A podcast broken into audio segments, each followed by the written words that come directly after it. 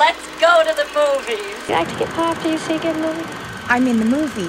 We make films. Movie? It's only a movie. Only a movie. movie.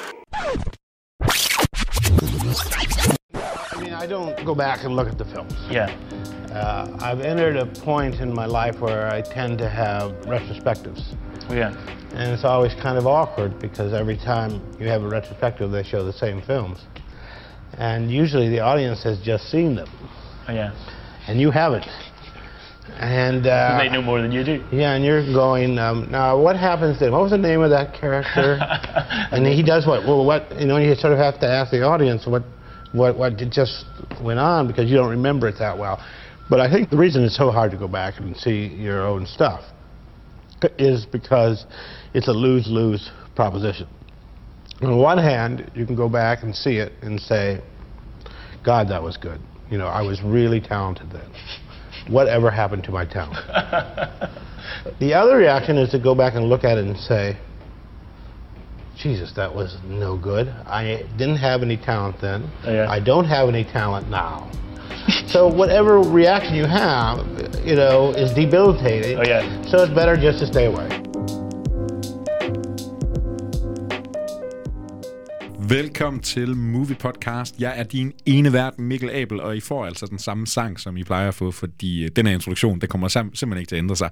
Joachim Jelle, du er også i studiet. Hej. Det er jeg. Hej Mikkel. Tror du nogensinde, vi bliver bedre til at introducere Movie Podcast? Eller jeg gør, det er jo altid mit ansvar. Ja, altså, jeg lægger den jo bare over på dig, så jeg håber da på et eller andet tidspunkt, at du forbedrer dig, ja. Det er pisse uretfærdigt. Joachim, fortæl lige vores kære lytter, hvem er det, man har i ørene her? Hvad, hvad, hvad, hvad laver vi her? Hvem er vi? Hvad kan vi? wow. Øhm, hvad vi kan, altså vi er Joachim Jelle og Mikkel Abel. Vi er podcast øh, værter, podcastredaktør på Movies øh, podcast, og vi hedder jo sjovt nok Movie Podcast. og ja, vi- laver alle mulige forskellige slags podcast-episoder. Vi anmelder, vi laver 5 til fredag, hvor vi anbefaler fem film til en fredag, og vi laver nogle top 5 en gang imellem. Men så har vi også et, øh, et andet format, dagens format. Ja, men inden vi lige begiver os ud i dagens format, så er jeg nødt til lige at spørge dig om noget. Er du klar over, at der er noget, vi fuldstændig har glemt? Øh, ja, ja, mange ting. Jeg ved, jeg ved ikke, hvad du hentede til. selv og al vores research og se de Mm. der film, vi nu skal. Ja. Vi havde øh, et års fødselsdag sidste uge. What? Movie Podcast fyldte et år den 21. april, tror jeg det var. What? Hvordan kunne vi glemme det? Det har vi slet ikke nævnt. Til, fordi vi har været vi har haft rimelig meget at se til, føler jeg. Så. Og grunden til, at vi simpelthen har glemt alt om den der øh, et års fødselsdag, jeg tror faktisk, vi havde nogle planer om, vi skulle lave sådan en jubilæumsepisode og sådan noget. Vi må se, om vi tager den lidt for skudt. Ja, vi tager den lidt efter, ja. Vi har jo simpelthen øh, sat i gang i et helt andet projekt, vi er nødt til at tage os af her, før vi overhovedet kan tænke på os selv. Fordi Mm, det er for jeres øh, skyld. ja, det, det er til alle andre. Fordi i sidste episode af Movie Podcast, der lavede vi jo altså en øh, fem til fredag, hvor vi anbefalede fem film af den her fyr, Paul Schrader. Og hvorfor var det lige, vi gjorde det, Joachim? Ja, altså det var jo af, af flere årsager, af årsager, føler jeg. Mest for, nok det største var, fordi vi havde, altså har et personligt nært forhold til den her instruktør, øh, og vi har tænkt på det i lang, lang tid, men samtidig så kører Cinemateket også noget øh, parallelt med os. Altså vi, vi, vi ikke, det er ikke et officielt samarbejde, men de kører noget parallelt, og så tænker vi, okay, vi, øh, vi hænger på der, eller vi hopper på der. folk de vil åbenbart gerne øh, snakke om Paul Schrader lige nu, så det skulle vi selvfølgelig også. Så vi lavede, vi tænkte, øh, vi har gået og varmet op til det her store Spotlight-episode, fordi det blev ikke bare den her ene episode, vi kommer til at lave. Jeg tror, det bliver en, hvad, den her episode og tre andre episoder måske. Øhm, der kommer vi simpelthen til at gå i kød på Paul Schrader. Alle mandens film, altså alle i øh, store caps lock her. Vi kommer simpelthen til at gå hele mandens karriere igennem. Hvem er Paul Schrader? Hvad er Paul Schrader? Hvorfor er det overhovedet interessant at snakke om Paul Schrader og alle hans film? Og i sidste episode, jamen der kom vi lige med de her sådan fem anbefalinger. Sådan, skulle man ligesom forberede sig til den her spotlight-rejse, vi nu skal på snart? Så var det måske lige en god idé at varme op med de her fem film, så man lige kunne få en idé om, mm. hvem Paul Schrader er, fordi han er jo altså mest kendt som manusforfatteren af Taxi Driver og Raging Bull, men det er jo Martin Scorsese's film, hvis det virkelig skal være ærlige. Ikke? Så øh, Paul Schrader, det er altså ham, vi går i kødet på nu. Og Joachim, jeg tror, vi begge to, vi diger sådan lidt i kroppen. Vi ryster lidt på fingrene, fordi vi har aldrig lavet så meget op til en episode før. Nej. Research-arbejdet er stukket fuldstændig af. Du har Fuldstændig. måttet gå fra kæreste og hjem, fordi du har ikke lavet andet sagt op, og jeg skal bare... Ja. Så det, det, det glæder mig vildt meget til. Jeg tror, vi er nået til et punkt, hvor, hvor vores øh, rystende hænder her og rystende stemmer? Er det, øh, er det fordi, vi glæder os så meget, eller er det fordi, vi er nervøse for, at vi ikke får alt med? Jeg ja. føler, at øh, der er mange ting, der spiller ind nu. Og ja, men jeg håber, at den der 5 til fredag, at den måske lige... Altså, jeg håber, den har skubbet til nogle folk.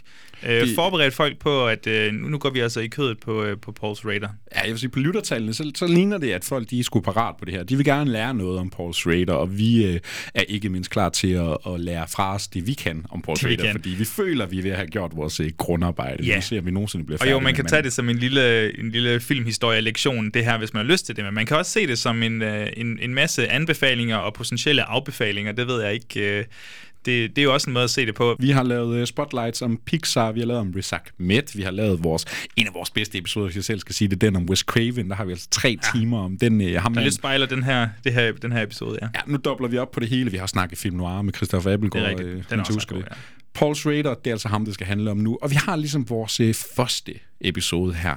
Og, og vi skal jo ikke dække hele Paul Schraders karriere, fordi øh, jeg tror, jeg kunne tælle mig til, at han har altså både på manuskript og instruktørfronten, så har han altså lavet 32-33 film, afhængig om vi tæller hans øh, kommende med. Så vi starter lige lidt blødt ud i dag, mm. Joachim, fordi hvor, hvor bevæger vi os sådan årstalsmæssigt? Jamen, vi bevæger os altså i... i 90, altså, vi starter selvfølgelig med hans barndom og sådan noget, men, men når vi snakker filmene, så bevæger vi os i ja, midt-70'erne, slut-70'erne, og så helt op til, til 80. Jeg tror lige, vi tager 80 med, lige ja, præcis. Er det ikke sådan? han, han starter vel i 1974 øh, ja, i Ja. filmbranchen, og så kan vi jo tage den, og så tager vi den op til 1980, hvor en af hans sådan store hovedværke kommer måske ændre lidt i forhold til, hvem Paul Schrader er, hvad han Ja. kan og hvem han bliver. Og så, ja, så det bliver simpelthen sådan det første årti, kan vi sige, af Ja. Paul Schraders øh, karriere her, og vi skal selvfølgelig lige have hans origin story. Hvad, hvad er det, der kommer til at forme den her Mm. mand? Fordi han har altså gang i øh, ret mange ting. Kender man også lidt til Paul Schrader? Jamen, han er jo en mand, der har øh, udtalt sig i alverdens podcast. Øh, han er glad for kommentarspor, ekstra materiale. Han er virkelig en mand, der deler ud af, og ja, du har også øh, nævnt hans Facebook i sidste episode, ikke? Altså, Ja, manden er bare, ja. han bliver bare ved med at levere guld, og derfor gør det det også rigtig fedt, når man skal lave research til sådan en episode her. Så vi kommer til at dele alt det information, vi overhovedet kan af Paul Schrader, og alle dem, han har haft med at gøre. Joachim, er der et eller andet, vi skal have sagt, inden vi går i gang? Er der et eller andet, vi skal forberede vores lytter på? Er der noget, der skal siges? Jamen, jeg tror, jeg vil spørge dig, hvad, hvad glæder du dig mest til ved det her afsnit? Ved det her afsnit, åh, jamen altså, vi har jo et, jeg vil sige, tidligt i mandens karriere, der får vi nærmest øh, tre hovedværker på stribe, føler jeg. Altså, han leverer sgu et højt kvalitet, så jeg har nogle film, jeg virkelig glæder mig til at snakke om, men jeg glæder mig også sådan lige til at få sat manden på plads. Altså, hvem er han? Hvad er der former den her mand? Øh, han har jo, ja, altså filmkritikeren Paul Schrader, mm. ikke? Hvad er det for nogle film, han drager referencer for, der kommer til at forme hele hans karriere?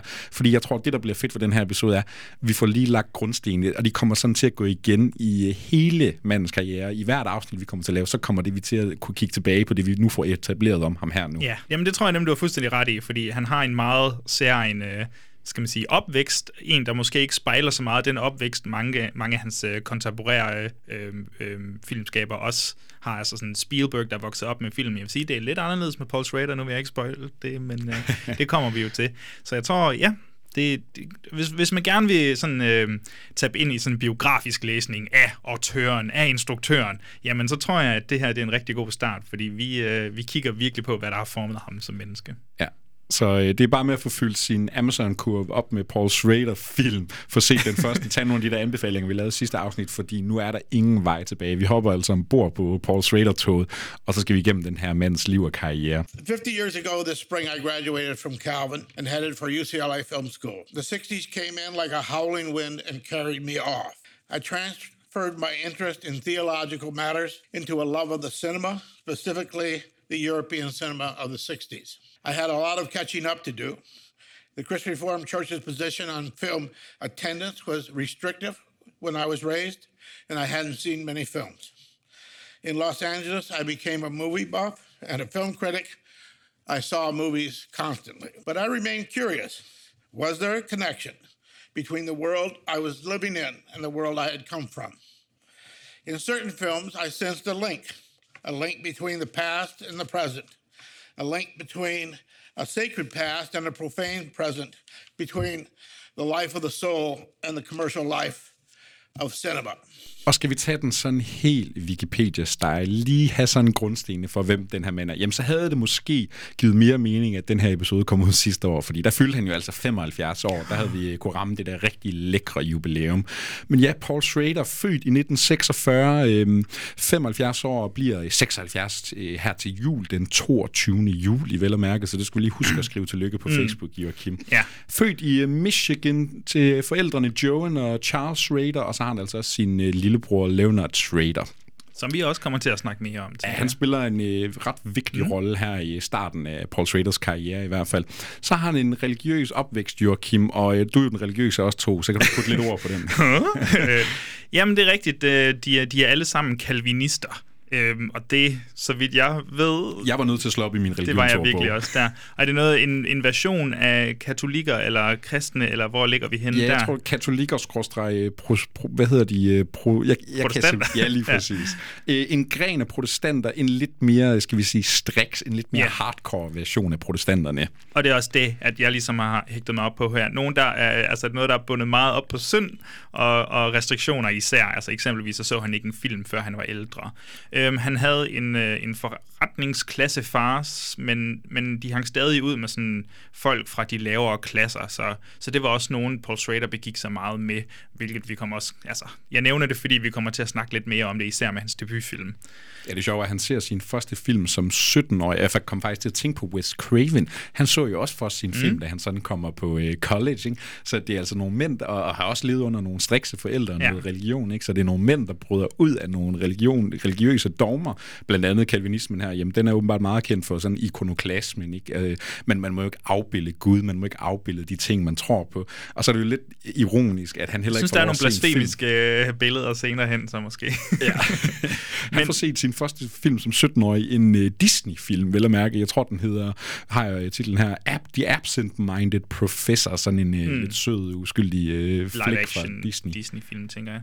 Øhm, jamen, det er rigtigt, og, og det er sjovt, at det første som 17 år igennem hele hans opvækst, så har han ikke haft nogen venner ud over dem, der var i kirken. Han har nærmest været sådan helt intellektuelt og socialt isoleret, vil jeg sige. Og det, det er virkelig sjovt. Og så, så bliver han så English major, som man siger. Han har et hovedfag, som er engelsk. Og, og ligesom op, igen, op igennem den her tid, så fordi han var så bundet op på religion, hele hans liv var religion, fordi hans forældre var religiøse, og derfor øh, så ønskede han sig at opnå en eller anden form for sådan martyrdom. Han vil gerne blive en martyr. Allerede der, når man kender Paul Schrader, så lyder det meget Paul Schrader. Yes, og jeg tror, så siger du, det der var hans første film, og en af de kommende film, han så efter, det var så Spartacus, og jeg tror, du ved, de to tanker blev ligesom forenet der, igennem, eller sådan, martyrdom og Spartacus, bum, okay, ja. vi har virkelig noget der. Så det, det synes jeg er ret sjovt, ja. Så kommer han på universitetet, der sker der nogle besynderlige ting med Paul Schrader. Han har jo været meget isoleret inden, og nu går vi over til noget helt andet. Altså, så begynder han at blive rebelsk. Han bliver vred. Han bliver den, den sure Schrader, men, men ikke sådan en, hvor han bare altså, sparker til alt og alle overhovedet, men han bliver sådan en fuck the system, fuck the government, anti-Vietnam, anti-krig, anti-alt nærmest, og støtter virkelig op om, øh, om de undertrykte, noget, altså de sorte og jøder og sådan noget, han meget udtalt omkring på det her tidspunkt. Og sidder lytteren derhjemme med sin øh, notesbog lige nu, så lige sæt et hak ved sådan vrede. Det bliver yes. altså et ord, der kommer til at definere Yes. Paul Jeg har også, jeg har også markeret det med fed i min tekst her hver eneste gang. Og, og noget, der også sker for ham på college, det øhm, altså hvor han virkelig støder ind i systemet, det er så også, at han støder ind i alkohol. Og han har jo været meget, hvad skal man sige, ja, som sagt isoleret, men har også haft den her seksuelle abstinens i, i, gennem hele sin barndom. Og så pludselig så prøver han alkohol. Jeg siger ikke, at det åbner op for den her seksuelle øh, frigørelse, men, men det giver ham bare en anden nydelse. Og jeg tror stadig på det tidspunkt, jeg ved ikke, hvor meget sex han har, og jeg, vi sætter også lige, du ved, flueben ved sex ja. og perversitet og lyster og hvad det nu ellers er. Fordi han har et drift. virkelig, ja, drift virkelig, et besynderligt syn på det. Og hvordan er det, begynder han at læse, han, han læser en bachelor i filosofi, og så en kandidat i film studies. Altså mm. det er virkelig der, han finder en interesse i de her film, og, de, og, og går jo videre til at blive kritiker. Så det er virkelig filmene, der får grebet om ham her i de øh, senere voksne år. Ja, og, jeg- og jeg tager lige nogle, nogle få ting, for jeg synes, jeg, jeg har læst hans øh, biografi der, og der er nogle, der er nogle, sjove, der er nogle sådan små, sjove historier. Han øh, bliver smidt ud af universitetet, fordi han er nærmest alt for rebelsk. Han kommer, der, altså, han kommer så tilbage, altså jeg tror, han blev jeg vil ikke sige, at han blev voldelig eller sådan noget, men jeg tror, han blev ej. Øhm, og så kommer han tilbage, og så finder han ligesom en ny form for vandalisme, fordi hans bror får ham til at arbejde ved nyhedsavisen, øh, eller Universitetsavisen, eller hvad fanden det nu hedder. Og så blev det en ny slags øh, vandalisme, en øh, intellektuel vandalisme. Og s- altså, ved siden af, så får han også startet den her filmklub, hvor de bare inviterede undervisere og, og andre intellektuelle præster, whatever, for dem ind og snakke om nogle film og også se en masse film. Problemet med den her filmklub var så, at, øh, at, øh, at de betalte folk for at komme ind og se den, og måske få en lille sodavand eller et eller andet i, ved siden af, og så øh, hapsede de så bare alle pengene selv. så det gik ikke noget til foredragsholderne eller noget som helst. Og jeg tror, ja, okay. Han, han, han var meget rebelsk på det her tidspunkt, en, ja. en teenager. Og ja. vi, skal, vi skal lige huske, vi er i øh, sådan midt 60'erne på det her tidspunkt, ikke? Så det er altså også nu den her amerikanske nybølge. Vi begynder at få de uh, små, spæde skridt mod den her bølge, der Ja. kommer lige om lidt, ikke? Og det, de giver den gas over i Frankrig, og, og Schrader, ja, han begynder jo at tænke mere refleksivt over især uh, film og hvad de kan, og hvem de her mennesker er, og bliver, altså begynder at se Godard og Bergman mm. og alle dem der, som de alle Prøv at tænke på, at det er jo, jo, han har nok set nogle andre sådan mere mainstream film inden, men prøv at tænke på, at det er de her film, der kommer til at danne ham som menneske. Det er hans introduktion til film. Altså det er sådan nogle film, jeg nu selv skal tage lidt tilløb til ja. en gang imellem. ja. Han agerede bare svamp på universitetet og sugede al viden til sig, som han overhovedet kunne. Og det er så her den der kontrast mellem, øh, du ved, han tog nogle filmkurser i 67 på Columbia eller sådan noget. Og, og det er sådan der kontrast, der er til øhm, Scorsese og Spielberg og sikkert mange af de andre også, ikke? Og at, at, at de er vokset op med film. De er vokset op med referencer til alt muligt, og, og de har den her nostalgifølelse, følelse, som ligesom svøber igennem hele, der- gennemsvæber hele deres karriere. Og Schrader, han er sådan, nå, Bergman, ham har jeg nostalgiske følelser til nu ja. her, på, efter jeg har set Ja. 20 af hans film på et semester på uni eller sådan noget. Altså, det er virkelig en, en spøjs kontrast, og, det, og det, det vidner jo også om, måske om sådan en, en kølighed, den her, det her, den her kolde filmstil, han ofte har, ikke? Og, mm, er den der- kontra Spielberg, der virkelig ja. altså, er storladen, der er emotionelt. Og, Der er de der gutter, ikke? de her movie brats, ikke? de får de der, sådan, den der europæiske sensibilitet ind. Altså det er nogle folk, der bare sådan får Gud og Tarkovsky og Bergman, nogle meget sådan, jeg tror mange vil beskrive dem som sådan kliniske film, Ja. de er meget sådan filosofisk tungt og, og meget rent æstetisk, ikke? og det er jo virkelig noget, de kommer til at drage referencer mod hjemme resten af deres liv. Jeg tror, han kørte hele det europæiske øh, kanon igennem, og så tog han det amerikanske bagefter. altså, jeg tror, de eneste film, han ikke var så god til, kan det passe, det er musical-genren, han ikke bryder sig så Det er jo meget ligesom om? mig, altså. Jamen, det er det, der er Schrader, ja, en til en. Jamen. I har fået Bergman ind med, med Det vi skal finde ud af på den rejse her. ja. Og så, øhm, så sker der jo lidt her. Jeg ved ikke, om skal vi prøve at bevæge os over til filmkritikeren Paul Schrader så? Fordi han læser jo den her bog, der hedder I Lost It at the Movies. Ja, og hvem er det lige, der har skrevet den? Jamen, hun hedder så Pauline Kael, og hun er måske den mest indflydelsesrige filmkritiker nogensinde. Ja. Hun prædikede en, en filmkritik, der appellerede også til følelser, og selvfølgelig også til intellekten, men det er sådan en, hun vil gerne ændre folks holdninger til film. Det var ikke en, nu kommer vi to lige med fem til fredag, en lille anbefaling. Hun, hendes mål var simpelthen at argumentere for og imod film, og hun kunne, ja, altså halshugge en film, hvis det stod til hende, og hun kunne, ja, prise den op til skyerne, hvis det stod til hende. Tænk på øh, Roger Ebert og Gene Siskel. Det var den gang, hvor alle ikke bare kunne have en mening om noget. Mm. Det var den gang, hvor det faktisk betød noget, når nogen sagde, den er dårlig, den er god. Det er Før ikke ligesom lige internettet.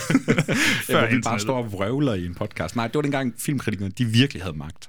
Præcis, og han blev altså forgudet hende jo. Jeg synes, hun ja. var fantastisk. Og så hænder det jo, at han, han var ude at spise med nogen, kan det passe sådan? Og så nævnte de ligesom i flæng, nå ja, ja, hende kender vi godt.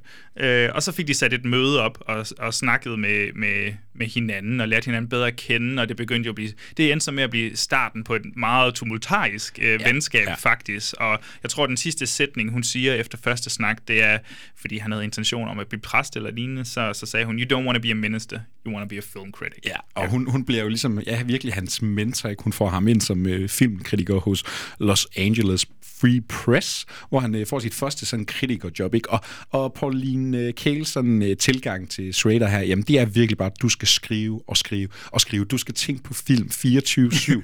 du skal se alt, hvad du overhovedet kan komme i nærheden af. Du skal bare have sådan fat i alle referencer, refleksioner, alt du overhovedet kan gøre dig om film, og så får vi skabt en rigtig god filmkritiker om dig.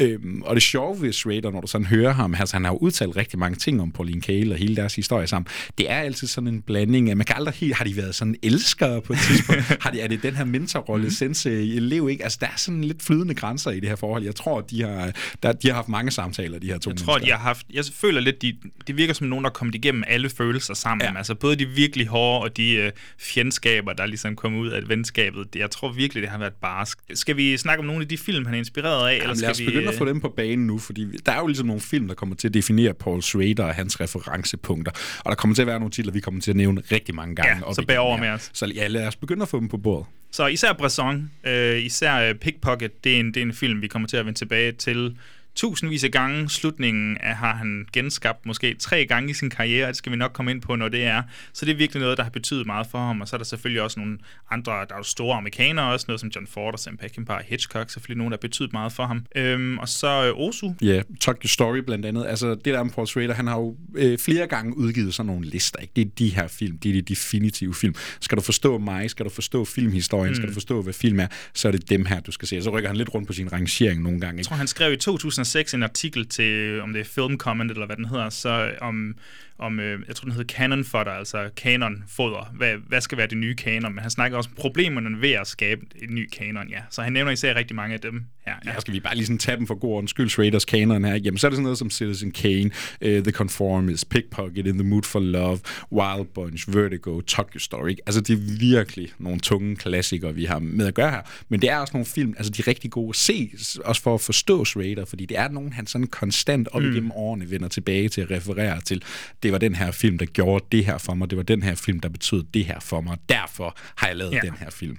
Og det, det er rigtigt, og en ting, vi heller ikke skal glemme, det er ikke fordi, øh, nu, nu er det ikke nødvendigvis så mange amerikanere, vi nævnte der, men, men Film Noir har han jo også skrevet mm. en, øh, en, et længere essay omkring. Ja, vi har Og- jo med i vores spotlight om Ja. ja. film noir, der han, han skriver også den her Notes on Noir, hvor han prøver sådan at kategorisere, hvad er det for nogle sådan bølger, der kommer op igennem de her årtier med amerikansk film noir. Man kan ikke lade være med at kigge på Film Noir, så, og hvad det betyder for hans karriere, fordi vi kommer nok unægteligt til at snakke, i hvert fald i dagens episode kommer vi i hvert fald til at snakke om to-tre stykker, der, der nærmer sig op, af, altså sådan grænser sig op af noget neo-noir. Ja. Så det synes jeg også, man skal huske på. Og så har vi det her, er det, er det her omkring, han skriver sin thesis, som egentlig ender med at blive øhm, transcendental style in cinema. Er det sådan? Ja, så bliver det rigtig fint, ikke? Ja, lad os sige det. Han har to hovedtekster, ikke? Den ene, Notes on Noir, her går han i kødet på en af de sådan vigtigste årtier, halvandet årti i øh, amerikansk filmhistorie.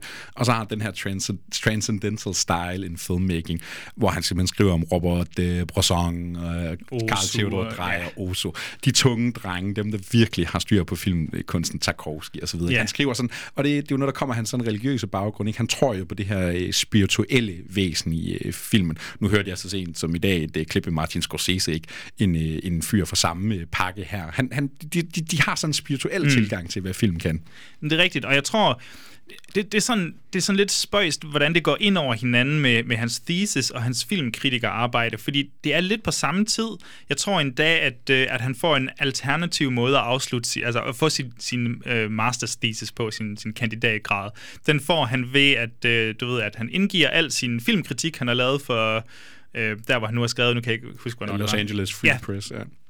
Og så øh, skulle han bestå en øh, 6 timers øh, eksamen, og så skulle han aflevere første del af sin transcend- det, der vil blive til Transcendental Style in Cinema, som han vist har revideret senere hen, ja, eller et eller andet i den stil. Øh, skulle han indgive det, så kunne han få sin thesis, og så call it quits, og så kunne han komme ud og blive, øh, hvad end han nu vil blive. Ja, og, og, skal vi lige sådan øh, blive lidt mere ved de her øh, film, han kommer til at referere, jamen så siger du øh, Pickpocket, ikke? Altså den her film fra 1959, en af de sådan helt store franske hovedværker. Han kalder den i, øh, jeg hører ham på et tidspunkt sige, øh, Pick- Pickpocket is the ground zero of filmmaking. altså de her film fra ja. ham i hvert fald starter, og måske endda slutter, ikke? Fordi som du også har været inde på, han, øh, han refererer blandt andet slutningen op til flere gange. Og ser man Pickpocket, det handler om den her øh, fyr, der begår et øh, lommetyveri, og så øh, en, en times tid, hvor han simpelthen bare sådan reflekterer over hele den proces, laver nogle flere tyverier, og så bliver han straffet eller ej. Ikke? Mm. Og meget sådan nedbarberet, meget sådan, det er meget sådan simpel i, hvad den egentlig gør, men, men Paul Schrader, han oplever den der sådan transcendelle tilgang til det. Han oplever noget spirituelt i den her mand, og den her vrede, og den her sådan passivhed. Der er så mange ting, der går ind i den her film, som er det Paul Schrader, han kommer til at udstråle senere. Ikke? Øhm, og, og, og, skal man kigge videre, jeg tror, jeg kunne læse mig til Rules of the Game, øh, Men han, han elsker den sindssygt meget, og siger, at det måske er den bedste film nogensinde ja. lavet. Og jeg har set den op til det her, og jeg ved ikke helt, om jeg er fuldkommen enig, men... Og jeg ved heller ikke, jeg kan faktisk ikke, når jeg kigger på den, så kan jeg ikke nødvendigvis se sådan, okay, det spiller ind i Paul Schraders øh, Nej, det skulle, så skulle det være... Så skulle det være familiedynamikkerne og dynamikkerne imellem Ja, der er mennesker. noget med klassisk, ja. eller måden klasser, sådan, øh, ja, de har deres egne, øh, hvad skal man sige, omgangskreds, Ja, ja, og spiller sammen og går i krig mod Men hinanden. sådan Pickpocket er sådan virkelig tydelig, føler jeg. Ja, han siger, at uh, Rules of the Game, ja, måske den vigtigste film nogensinde, mm. Jean Renoirs uh, fra 1939, Pickpocket, Pi- Pickpocket, uh, den vigtigste film for ham som manuskriptforfatter. Okay, og så kigger han øjnene over på um, Bernardo Bertolucci's uh, The Conformist fra 1970. Det må være det visuelle, så. Lige præcis siger, det er den vigtigste for mig som instruktør. Ikke? Og vi var også lidt inde på det i vores fem til fredag, da vi kom med de her fem anbefalinger, ikke? hvor vi prøvede at inddele ham hjem den personlige Schrader, instruktøren Schrader, manusforfatteren Schrader. Ikke? Jamen, øh, sæt lige notesblokken, Pickpocket, Rules of the Game, Conformist, ikke? det er altså nogle film, der kommer til at betyde rigtig meget, som vi går igennem øh, filmene her. Og hvad er der ellers at sige om Schrader på det her tidspunkt, Joachim? Jamen, der sker jo, altså der kommer jo et skældsættende øjeblik med Pauline Kael, der ligesom bragte ham mod filmskabervejen. Hun, øh, hun styrede jo The Business der, hvor de nu var, og øh, hun fik folk sådan til forskellige byer, afhængig af, hvor den her by eller stat eller et eller andet, hvor de nu lige manglede en filmkritiker. Så var hun sådan, om du kan tage til Seattle, god filmby, god filmkultur, du kom der, og du kan starte dit eget, skabe dit sådan, du ved, værktøjskasse, eller sådan din portefølje af, af, af alle dine filmanmeldelser, hvad, alt hvad der nu ellers er. Så kan du blive mega stor derovre. Og på det her tidspunkt, så var der lidt sket det, at Schrader havde læst en masse manuskripter, og var blevet lidt inspireret på at sådan skrive sin egen, og jeg tror, han var i gang med en, der hedder Pipeliner, som aldrig er kommet igennem. Øhm, men han var gået i gang med at skrive den. Han var sådan, jamen Pauline, hvis jeg nu tager til Seattle, det er jo ikke Hollywood. Jeg har brug for at tage til Hollywood, hvor jeg kan få lov til at måske potentielt set lave min film. Og hun blev, altså, hun blev jo rasende, bogstaveligt ja. talt, og ville nærmest aldrig snakke med ham igen. Der kommer et af mange sådan skår i deres øh, forhold. de partede veje, hun virkede sur, og han var jo bare sjovt nok mega nervøs. Altså, man skal, ikke, ikke, altså, man skal huske på, at han er stadig et menneske, så han var svimlende nervø- nervøs over det her valg, og bange for, at han havde truffet det forkerte valg, fordi det var potentielt set hans du filmkritiker-karriere, der røg der. ja. Men jeg tror samtidig, så laver han også et interview med D.A. Pennebaker, som har instrueret sådan nogle music, eller musikfilm, øh, jeg tror, den hedder Monterey Pop for eksempel, og øhm, sikkert også nogle Dylan-film måske. Nå, whatever. Han laver et interview med ham, og i slutningen af det her interview, der ligesom spejler det, som Pauline Kael sagde, så sagde uh, D.A. Pennebaker, You don't want to be a film critic, you want to be a filmmaker. Eller så det siger han vist noget, eller That guy is gonna be a director, eller noget i den stil. Og det er jo så her, Paul Schrader ligesom bevæger sig i hvert fald over mod, øhm, mod øh, Hollywood-vejen. Ja, han tager jo øh, brormanden Leonard Schrader med sig egentlig. Øh, nu kommer jeg vist til at sige, at han var lillebror. Han er faktisk hans øh, storebror, mm. Leonard, Schrader. Øh, ja, de tager til Hollywood sammen, og øh, det er jo egentlig her, hans filmkarriere begynder. Hvis jeg tæller årene rigtigt, så tror jeg, Paul Schrader, han er sådan 28 år på det her tidspunkt, ikke? og brormanden, ja. han er lige op omkring de 31-32. De er ankommet til Hollywood. Ja, de skriver jo et manus, eller jeg tror faktisk, at, øh, at Paul Schrader har været sådan lidt i, ikke i problemer, men sådan haft nogle eksistentielle problemer. Han har rejst lidt rundt og kunne ikke rigtig finde fodfæste nogen steder. Og så fandt han sammen med sin bror der, og, og ligesom skulle skrive det her manus, der så vil blive til, ja, The Yakuza. Ja, ja fordi øh, Altså Leonard... han gik jo og, og prøvede at få sit det der pipeline af manus for, for det finansieret, men han lærte på det sådan, på den hårde måde, hvor, hvor bare du ved, Hollywood-gamet er. Så jeg tror, han, ja, han arbejder også vist lidt på sådan, altså det amerikanske filminstitut, men ja, det gik ikke så godt. Han fik, jeg forestiller mig heller ikke, han, at Schrader vil være så god i det system. Ej, han er måske ikke den mest medgørlige altid. øh, Det, det, det lærer man hurtigt om ham. Og det, der er med Leonard Schrader her, nu nævnte du The Yakuza, som jo, ja, vi kan afsløre nu, bliver ligesom deres mm. første film. Vi kommer jo også til at tage manuskriptforfatterierne med, dem han ikke øh, selv har instrueret. Øhm, og, og Leonard, han har boet i Japan i nogle år her, og kommer ligesom hjem, og så siger han, jeg har en rigtig god idé til en film. Vi skal lave noget med Japan. Ja, og, og jeg tror, hvorfor jeg lige rodede rundt i det, det er, fordi der er sådan lidt tidsforskydelse med, hvornår Schrader begynder på de forskellige øh, øh, manuskripter. For jeg tror, efter han øh, ligesom, øh, efter alt gik galt der på det amerikanske filminstitut, og han mistede penge og whatever, jamen så, øh, så blev han skældt ud, og han skældte folk ud, han mistede sit job, og han mistede også sin kone på det her tidspunkt. Og så levede han ligesom i sin bil, og det er her Taxi Driver-manuskriptet ligesom begynder. Men det kommer vi ind på senere. Jeg vil bare sige, det er faktisk allerede her tilbage i, hvad, 2, 73, måske 73, ja. at, øh, at der er problemer. Ja, og, og ideen om at være filmskaber, den virkelig tager til, ikke? Altså, slut med at skrive om alle andres film. Nu skal jeg til at lave yes. min egen film. Skal vi smide en trailer på til The Yakuza, og så bevæger vi altså ud i, øh, hvad skal vi sige, Paul Schraders første film. The Yakuza, described as the mafia of Japan, but it is more. My brother spoke of you as the unique stranger. I took it to mean that you were a Westerner who held values consistent with ours. That a man pays his own debts, he charges his own obligations, that they are all that make him a man. Have you been to the police? With that story, this is a Yakuza outfit I'm dealing with. What the hell can the police do? They can do a hell of a lot more than I can. There's one thing you can do they can't. Really? What? You can see Tanaka Ken. The Yakuza, made of clans that kill by a code beyond... Og det der er med Paul Schrader her, jamen han vil rigtig gerne begynde at lave film, han vil rigtig gerne øh, skrive film, han vil, han vil skabe sit eget frem for bare den her filmkritik. Men øh, hvordan kommer man lige ind i Hollywood? Hvordan begynder man bare lige at instruere og lander sit første gig der?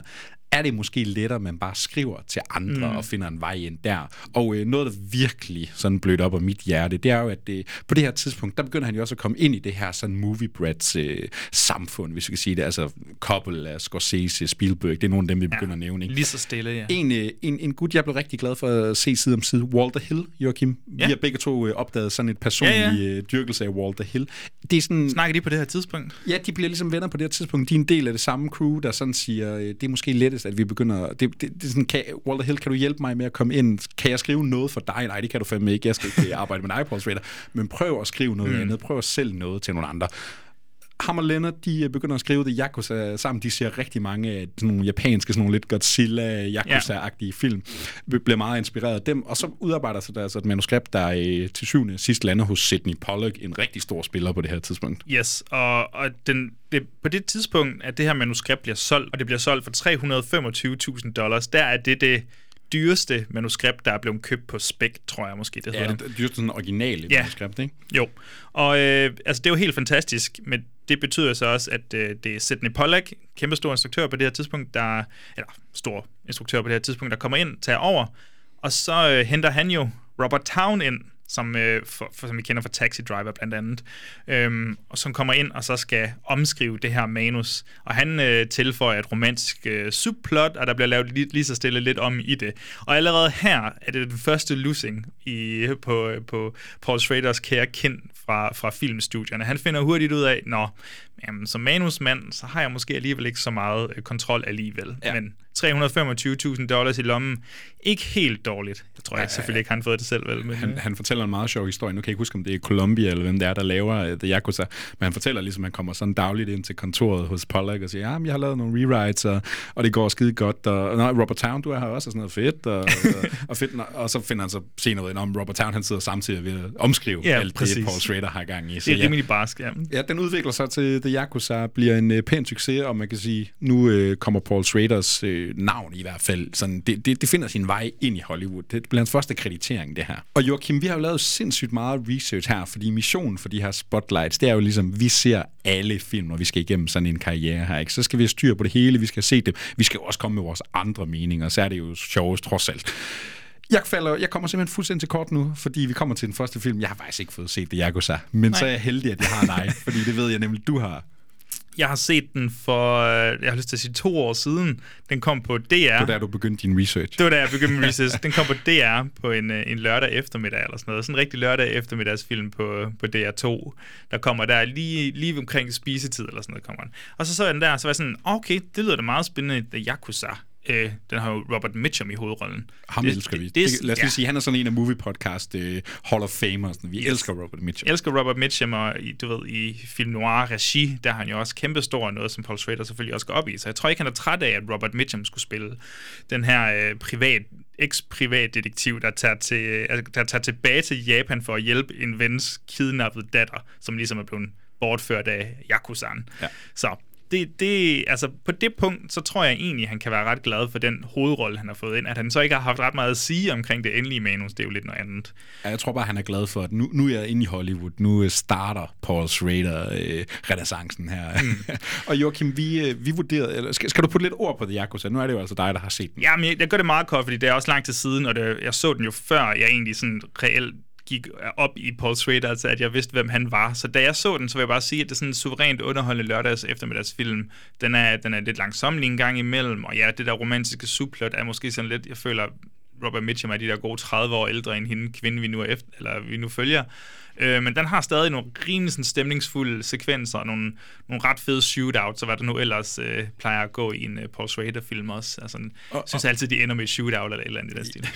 og, og nu har jeg ikke set den, men det kunne være, hvis man sådan skulle... Nu er det også noget tid siden, du har set den, mm. så meget du måske lige kan huske. Men kan man finde nogle spor af Paul Schrader, ham vi kommer til at kende her? Jeg tror, det første, der slår mig, når jeg sådan lige læser synopsen af Robert Mitchum her, er det her, vi møder det, drifteren, den der The Lonely Man, ikke? Altså, som bliver en arketype for Paul Schrader. Er det måske her, vi allerede møder ham? Ja, det, det vil jeg jo sige, det er det jo nok især i det originale manus, hvor der ikke var et romantisk subplot, fordi han er jo ikke så ene og alene, når han så bare kommer tilbage til Japan, og så, hey, du er egentlig ret dejlig stadigvæk, og så finder han lidt sammen med sin eks kone, kæreste, whatever, eller hvad det nu er. Øhm, så, så, så, så den er jo omskrevet til noget, som ikke er Schrader, men grundessensen, som man virkelig bare kan mærke, åh, oh, Schrader, du, du, du kunne have haft det her. Du kunne have begyndt på det her, øhm, den her eksistentielle drifter, der går igennem. Men vi har også det der film noir-agtige plot der, hvor vi har en eksdetektiv, der hyres til at finde en bortført, bortført kvinde. Øhm, og samtidig så på en eller anden måde, så er det også øh, relateret til The Searchers øh, filmen, som, øh, som man også refererer som en af, en af de store film, der har betydet meget for ham. Det er hævnplot. Jeg ved godt, det er ikke decideret hævnplot det her, men det der med, at der er en mand på jagt efter en ung kvinde, det er sådan, det, det er rimelig essentielt i The Searchers også i hvert fald. Ja. Så vi har, no, vi har nogle små ting, der gør. Ja, den der type karakter, altså den der mand, der har en meget sådan aktiv rolle, ikke? Altså ja. han har ligesom en funktion, der er noget, han skal opnå, der er et eller andet problem, han skal løse. Han gør noget meget specifikt. Ikke? Det er også en karakter, vi, vi kommer til at møde rigtig mange gange. Mm, ja. Og øh, vi, vi snakker jo lidt om sådan, når vi kommer til at bevæge os igennem filmen her, om hvordan gør vi sådan lige vurderingsmæssigt? Smider vi en stjerne? Giver vi en tommel op? Det gjorde vi med Wes Craven blandt andet. Ikke? Hvordan kommer vi til at gøre det her, Joachim? Og vi fandt ud af, at det letteste var, jamen giv dig bare den der tommel op eller tommel ned. Så, så kan man jo lige vurdere ud fra sig selv, skal jeg bruge min tid på det her, eller skal jeg se dem alle sammen, ligesom Joachim og Mikkel har gjort, eller Joachim i hvert fald. Joachim, hvis, tommel op til Yakuza? Jamen hvis du vender tilbage på DR på et tidspunkt, så, så synes jeg, at man skal se den. Den får en tommel op her. Altså, jeg tror, jeg tror det er især en, der er sådan ældre generationer, der har set især. Ja. Jeg glæder mig meget til at se den.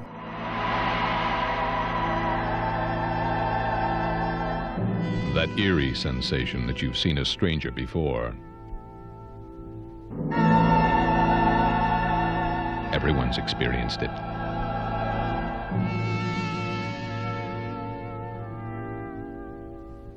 Call it deja vu. This man calls it terror. Master filmmaker Brian De Palma now creates Obsession. Og nu bliver øh, Paul Schrader jo et etableret navn, ja, i hvert fald her han begynder. Ikke? Og det betyder jo, at man også bliver en del af de her movie brats. Det gør han i hvert fald. Han møder Scorsese, han møder øh, Coppola, De Palma. Især De Palma kommer til at spille en rolle i det her. Ja, det er jo lidt sjovt, for jeg tror sådan til altså enten så er Schrader tilbage i LA på det her tidspunkt, og han laver lidt noget freelance kritik samtidig, altså filmkritik, imens han, du ved, arbejder på nogle manuser, og så der anmelder, eller dengang, tror jeg, der anmeldte han Sisters, altså Brian De Palmas Sisters, og så havde han vist du ved, på en eller anden måde fundet sammen med Brian De Palma, og de har snakket omkring det, det og så havde, øhm, så havde Schrader jo lavet den der, du ved, hvor han lister et manus hen til ja. De Palma. Ja. Hvad, kunne det her være noget, du har lyst til at kigge på? Og De Palma laver sådan lidt, oh, goddammit, jeg troede lige, vi ja, kunne være venner. Han, Nå, han blev så ret interesseret i det her manus, fordi det var jo netop Taxi Driver manuset. Ja. Ja, og han, øh, de, de, de får sådan en fælles interesse omkring skak. Det er især det, de øh, bonder. Så de begynder at, øh, at, at spille en masse skak sammen. Og ja, der er jo så Taxi Driver-manuskriptet, men han, også, han, han, han siger også lige over at spille skak, I have an idea for, for, for a script. Og så laver det bomber igen. Åh, lad, mig nu bare, lad os nu bare spille skak for helvede. Vi behøver ja. ikke snakke om film hele tiden. Og det skræmmer øh, De Palma lidt, men det er de jo så også bonder over. Det er altså en kærlighed til Hitchcock. De Palma, han er jo flere gange blevet anklaget for, jamen han har jo bare kopieret Hitchcock i, i, igennem hele sin karriere. Det kan vi jo så forsvare eller angribe mm. ham med en spotlight om De Palma, som vi helt sikkert kommer til at lave. Ja, ja, hun det er jo nok en af mine yndlingsinstruktører. de, øh, de begynder at arbejde sammen, de begynder at skrive sammen, og de udarbejder sig altså til den her film, der hedder Obsession. Vi er i øh, 1976. Originaltitlen, har du læst, hvad det var? Nej. Déjà vu. Okay. Ja. er det fordi, man lige har gået ind og set uh, Vertigo, og så ser man Obsession, eller hvad? Ja. fordi det er jo en film, der er sådan... Hitchcock, han øh, var jo stadigvæk i live på det her tidspunkt. Han blev pisse sur og sagde, jamen, de har jo ribbet min film. Altså, de har jo lavet den film, jeg lige har lavet. Hvad fanden er det, der foregår? Hvad foregår der? Jamen, det, det er fuldstændig rigtigt, og det, det er altså meget af det, der, der sker i den, ja. Jamen, skal vi have, have lidt, hvad den handler om? Ja. Måske har du, øh, har du styr på, hvad den handler om? Jeg elsker Obsession, skal jeg lige være den første til at sige. Det handler om en, øh, en far, der er noget arkitekt et eller andet. Han er lidt en øh, businessman, der har styr på nogle ting. Så bliver han rodet ud i det her komplot med nogen, der vil kidnappe hans datter. Er det sådan, det er? Og så sker der simpelthen et uheld under den her kidnapning. De kommer til at, øh, at, at slå datteren ihjel, og også moren, så, så, så vidt. Øhm, faren her, han kommer ud i en livskrise, han tager en tur til Italien, han skal på noget business trip, så ser han en øh, dame, der simpelthen på en prik ligner hans datter. Og så bliver det jo sådan en klassisk øh, Hitchcock forvekslings vertigo agtig Jamen, er det min datter? Hvad, jeg skal have, hvordan kommer jeg i kontakt med den her? Jeg er nødt til, jeg er draget af det her menneske, der minder mig om noget i fortiden. Ikke? Altså, det minder, om, det minder ham om hans kone. Kone, undskyld, ja. yes. Det minder ham om konen. Og så, øh, så bliver det ja, en lang sådan thriller. Hvor langt kan man gå? Hvem er hende her? Hvordan øh, får mm. jeg et forhold til hende? Fordi jeg savner konen så meget. Ikke? Klassisk Vertigo, øh, eller ja, klassisk Hitchcock, classic De Palma. Classic De Palma. Altså, og er det, det så også klassisk Paul Schrader, måske? Jamen, det er jo lidt svært, fordi det her, det virker jo som et projekt, der virkelig aktivt prøver at referere til en anden. Og jo, der er den der, vi er på jagt efter, eller altså, der, er, der er et mysterie undervejs, og en mand, der skal efter en yngre kvinde. Øh, men men jeg vil sige, som typisk Paul Schrader-film, det ved jeg måske ikke helt, om jeg sådan kan se. Altså, jeg føler også, at vi er mere over end Brian De Palma, fordi der er sådan nogle... Det, den der seksuelle pervers, perversion, perversitet, den, den er også ret tydelig i, i Brian De Palma, men det er den jo selvfølgelig også i Paul Schrader, men de bliver bare vist på to meget forskellige måder, hvor øh, De Palma er sådan virkelig stilistisk frembrusende, og det er det, jeg synes, den her bærer mest præg af hvor den perversitet, ja. der ellers er med Paul Schrader, bliver vist på en lidt anderledes måde. Og man kan sige, at Paul Schrader har jo ikke nogen instruktørkarriere på det her tidspunkt, så det er klart, det er Palmers film. Han er med til at skrive den, det er ham, der instruerer den, det er ham, der sætter sit aftør aftryk på det her tidspunkt. Ikke? Øh, Schrader, han nævner i en, jeg tror det er i en øh, podcast sammen med Brett Easton Ellis, en fyr, vi også kommer til at vende tilbage til, øh, nævner, at der er kold luft mellem dem den dag i dag. Altså, ja. der er et eller andet, der simpelthen går galt her, allerede med Obsession. De, de kan, de, de, det Palmer, han kan sgu ikke rigtig lide Schrader. Og det, og det kommer jo faktisk fordi, at uh, Schrader blev lidt sur over, at Brian De Palma omskrev tredje akt fuldstændig af, af manuset, som de har lavet sammen. Skrev fuldstændig Paul Schraders uh, draft ud af det, og så tror jeg ikke rigtigt, de har snakket siden da. Og jeg tror endda, at Schrader har forsøgt at... Ja, han nævner, at de, de er til en filmvisning uh, på et tidspunkt, og han ser De Palma går og siger hej, og, og De Palma, han er iskold, han gider ja. overhovedet ikke have noget med Paul Schrader at gøre. Så, Bad Blood, apparently. Ja, og ikke, vi kan også sige, det er ikke en af de første af de her sådan filmlegender. Øh, Paul Schrader, han rager sig uklar med op igennem karrieren. Vi kommer til en meget snart. Joachim, mere der skal sige om, om, om Obsession. Den skal man sige. selvfølgelig se, men den er nok bedst at se i, uh, i en uh, Brian De Palma-sammenhæng frem for en Schrader-sammenhæng. Ja, tommel op fra mig i hvert fald. Er det helt også, sikkert uh, også herovre. Den, uh, den skal man bare se. Vi uh, kaster os videre til en af de helt store.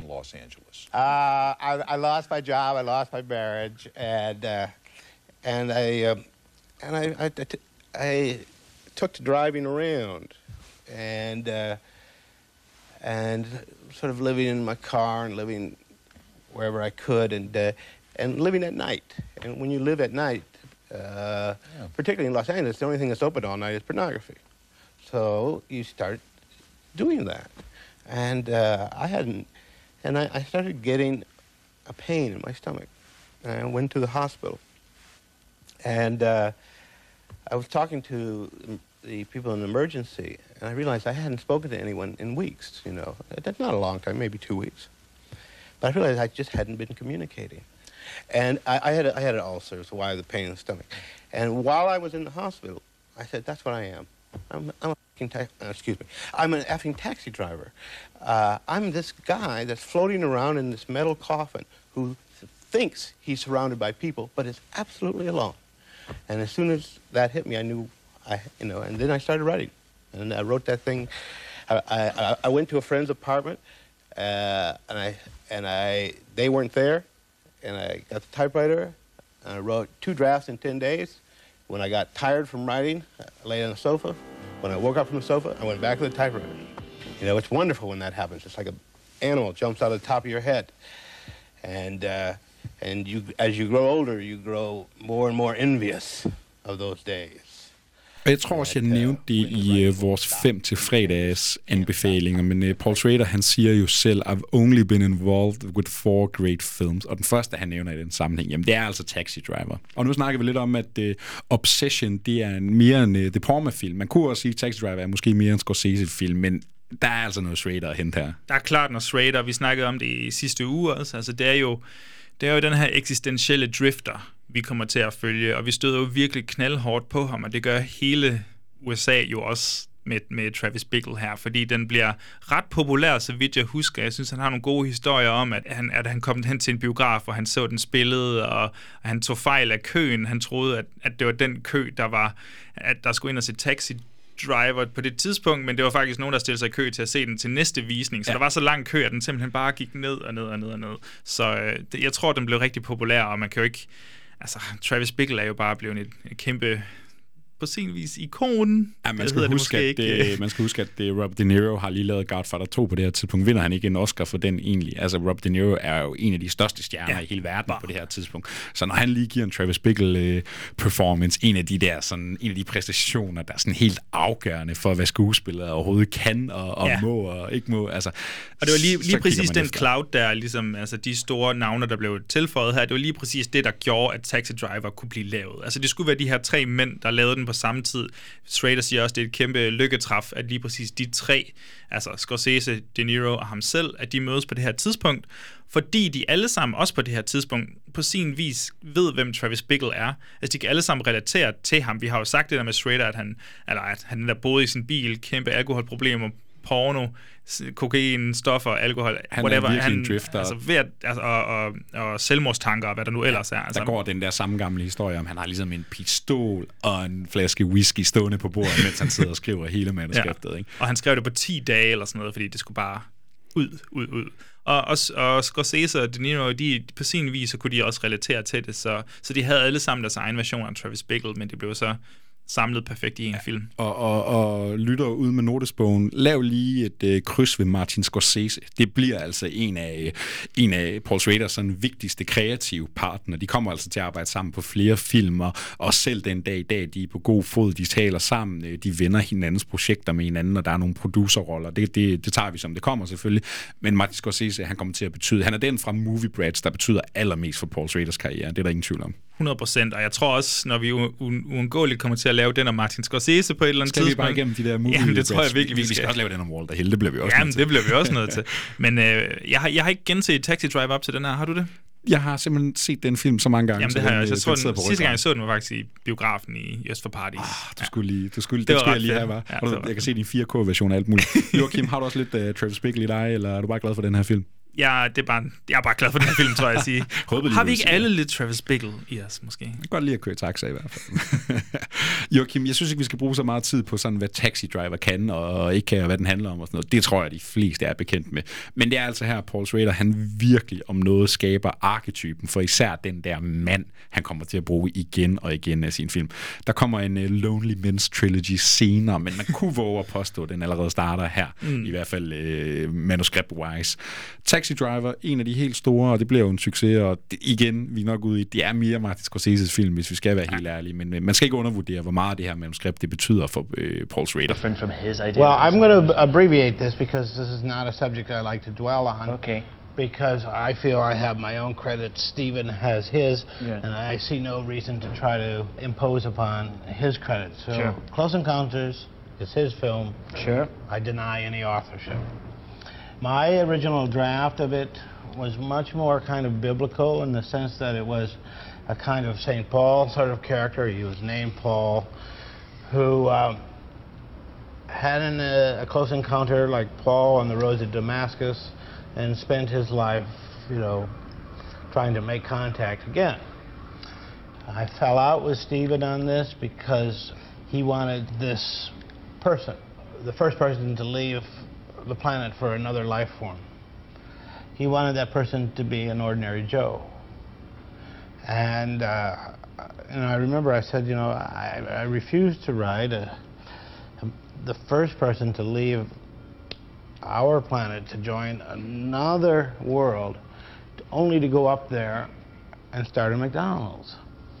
And Steven said, that's exactly who I want. Og nu har vi altså haft Brian De Palma, vi har haft Martin Scorsese, men nu skal Paul Schrader til at arbejde sammen med måske den største af de største på det her tidspunkt, fordi selveste Steven Spielberg, han er altså også lige, øh, han er altså også lige øh, Paul Schrader forbi manuskriptbænken, fordi der er altså en film her, der hedder Close Encounters of the Third Kind. Jeg føler virkelig, det her det er en little known fact, som vi også lige har hørt i det lydklip før, så havde Schrader faktisk skrevet det første udkast af manuset til Close Encounters, som så ikke blev til noget. Altså, han er slet ikke krediteret på den, og han er meget tydelig omkring, at det er Spielbergs vision, det her. Jeg har ikke noget med den at gøre. Og det var, det var ret overraskende for mig at se Paul Schraders navn i den her sammenhæng. Det, Ja. var, det var news to me. Ja, jeg sad også helt, what the fuck? Vi er i 1977 her. øh, Paul Schrader, han skriver et øh, første udkast til Close Encounters. Ifølge ham selv, øh, man kan faktisk læse hans originale manuskript. Ja. Det ligger faktisk online, man bare kan gå ind og læse.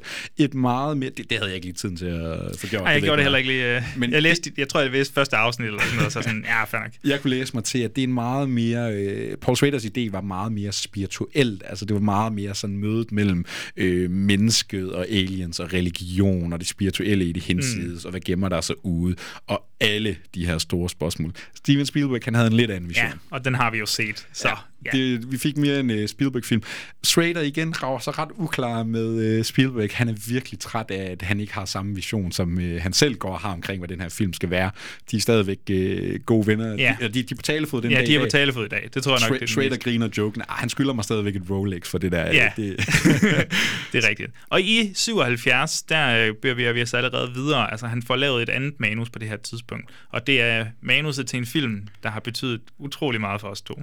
det, er jo, det er jo filmen, måske vores venskab, i bund og grund kunne være baseret Mm. på. For vi er altså i 1977 stadigvæk, og øh, filmen den hedder Rolling Thunder.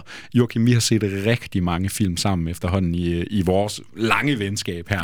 øh, men Rolling Thunder, det er måske en af de fedeste filmoplevelser, vi nogensinde har haft sammen. Det er det. Vi fik jo inspirationen fra en anden podcast. Vi må jo heller credit where credit is due, ja. right? Fra Moviebox-podcasten, hvor de har snakket om den her film. Og vi sådan, okay, den lyder rimelig fed, og jeg fik den øh, opstødet på DVD-kunden, der er netop blevet... An, eller, øh, der kommer snart en, øh, en Blu-ray-udgivelse. Jeg tror, den kommer her i maj måned, Ja, en, faktisk. en Region 2 Blu-ray, det glæder vi os meget til. Yes, så vi så den på en, en, en skrabet DVD-udgivelse uden undertekster med et rigtig dårligt ja. lydspor. Ja.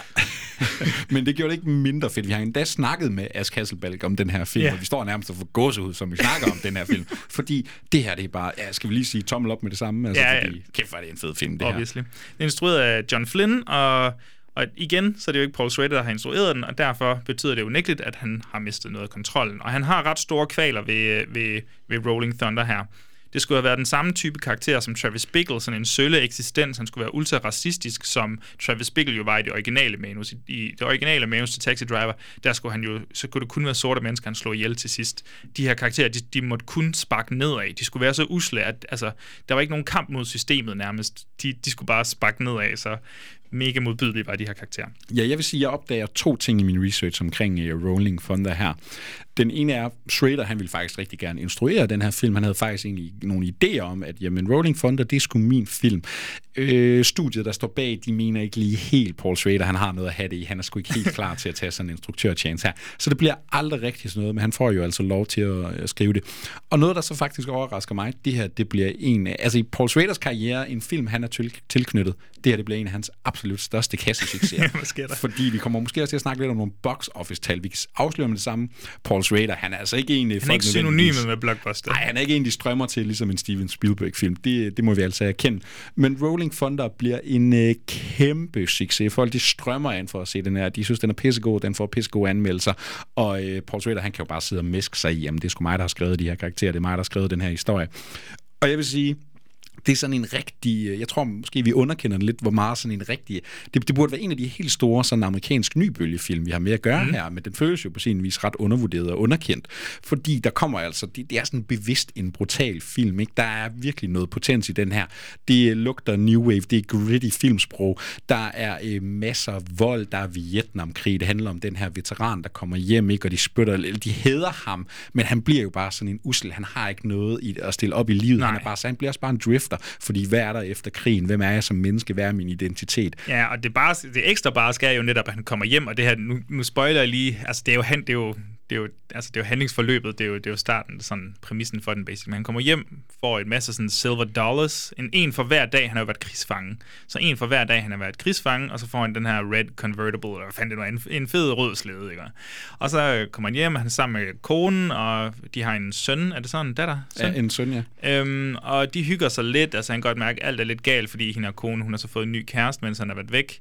Og så en dag, så bliver de røvet derhjemme, hvor øh, er nogle rigtig slæske nogle banditter. rigtig slæske banditter, hvor hans øh, kone og, og søn bliver direkte slået ihjel, og han får stukket sin hånd ned i sådan en affaldskværn, og ja, den bliver fuldstændig maltrakteret, og skal han have en klo på. Og så handler det bare om, at øh, nu skal der udgives, udgives hævn på en eller anden måde. Retaliation. Retaliation, og han har brug for lidt hjælp til det, og så spørger han lige en god Tommy Lee Jones. Og hvad siger Tommy Lee Jones, da han spørger, om øh, han kan bruge noget hjælp? I'll give my gear. Det er jo bare de tre fedeste ord, der nogensinde Fucking sagt. chills, mand. Blue, nej, Blue Thunder var jeg lige ved at sige. Rolling Thunder. Få lige bestilt Blu-ray'en hjem, og så øh, den skal bare se, se, se, se, se. En, øh, en, øh, den, den føles sådan lidt, men ja, den er let at overse, men der er altså rigtig mange af de, sådan, de der ting, Paul Schrader Ja, maskulinitet, maskulinitet øh, kritik af sådan krig og, og militæret især, og så er det sådan, det er også ikke nødvendigvis en PTSD-film, det, men det er meget sådan en, folk har været i krig, se modbydeligheder, hvad er mere modbydeligt end det? Ja, kom hjem igen, og så ser det USA, du har været øh, væk fra, det er nærmest mere modbydeligt end der, hvor du har været, ja. og du kan ikke finde dig til rette der. Og også en mand, der får det der valg, sådan, er det her, jeg kan finde noget kærlighed, måske stifte en familie, er der, er der noget nyt for mig her? Kan jeg gå den gode vej via den her kvinde, som faktisk holder af mig? Ja. Eller skal jeg gå voldens vej? Præcis, Øh, vej? Ja. ja. Og det skal man huske på. Hævn. Cha-ching. Ja. det er også en, I skal huske på undervejs i, uh, i Paul Schraders karriere. Rolling Thunder, kæmpe tommel op. for eight years. Now he's coming home. Speaking for myself, I'd like to say that the whole experience has made a better man, a better officer, and a better American out of me. Thank you very much. But the world has changed, I've been with another man. You don't remember me, do you? and he's changed too. Pull it up in the air like you're going to take me clear on up to the ceiling. All right. This. Now, higher, man, higher till you hear the bones starting to crack. That's it. Higher! Come on, higher! Higher! I gotta go now. What do you expect me to do? Just drop everything?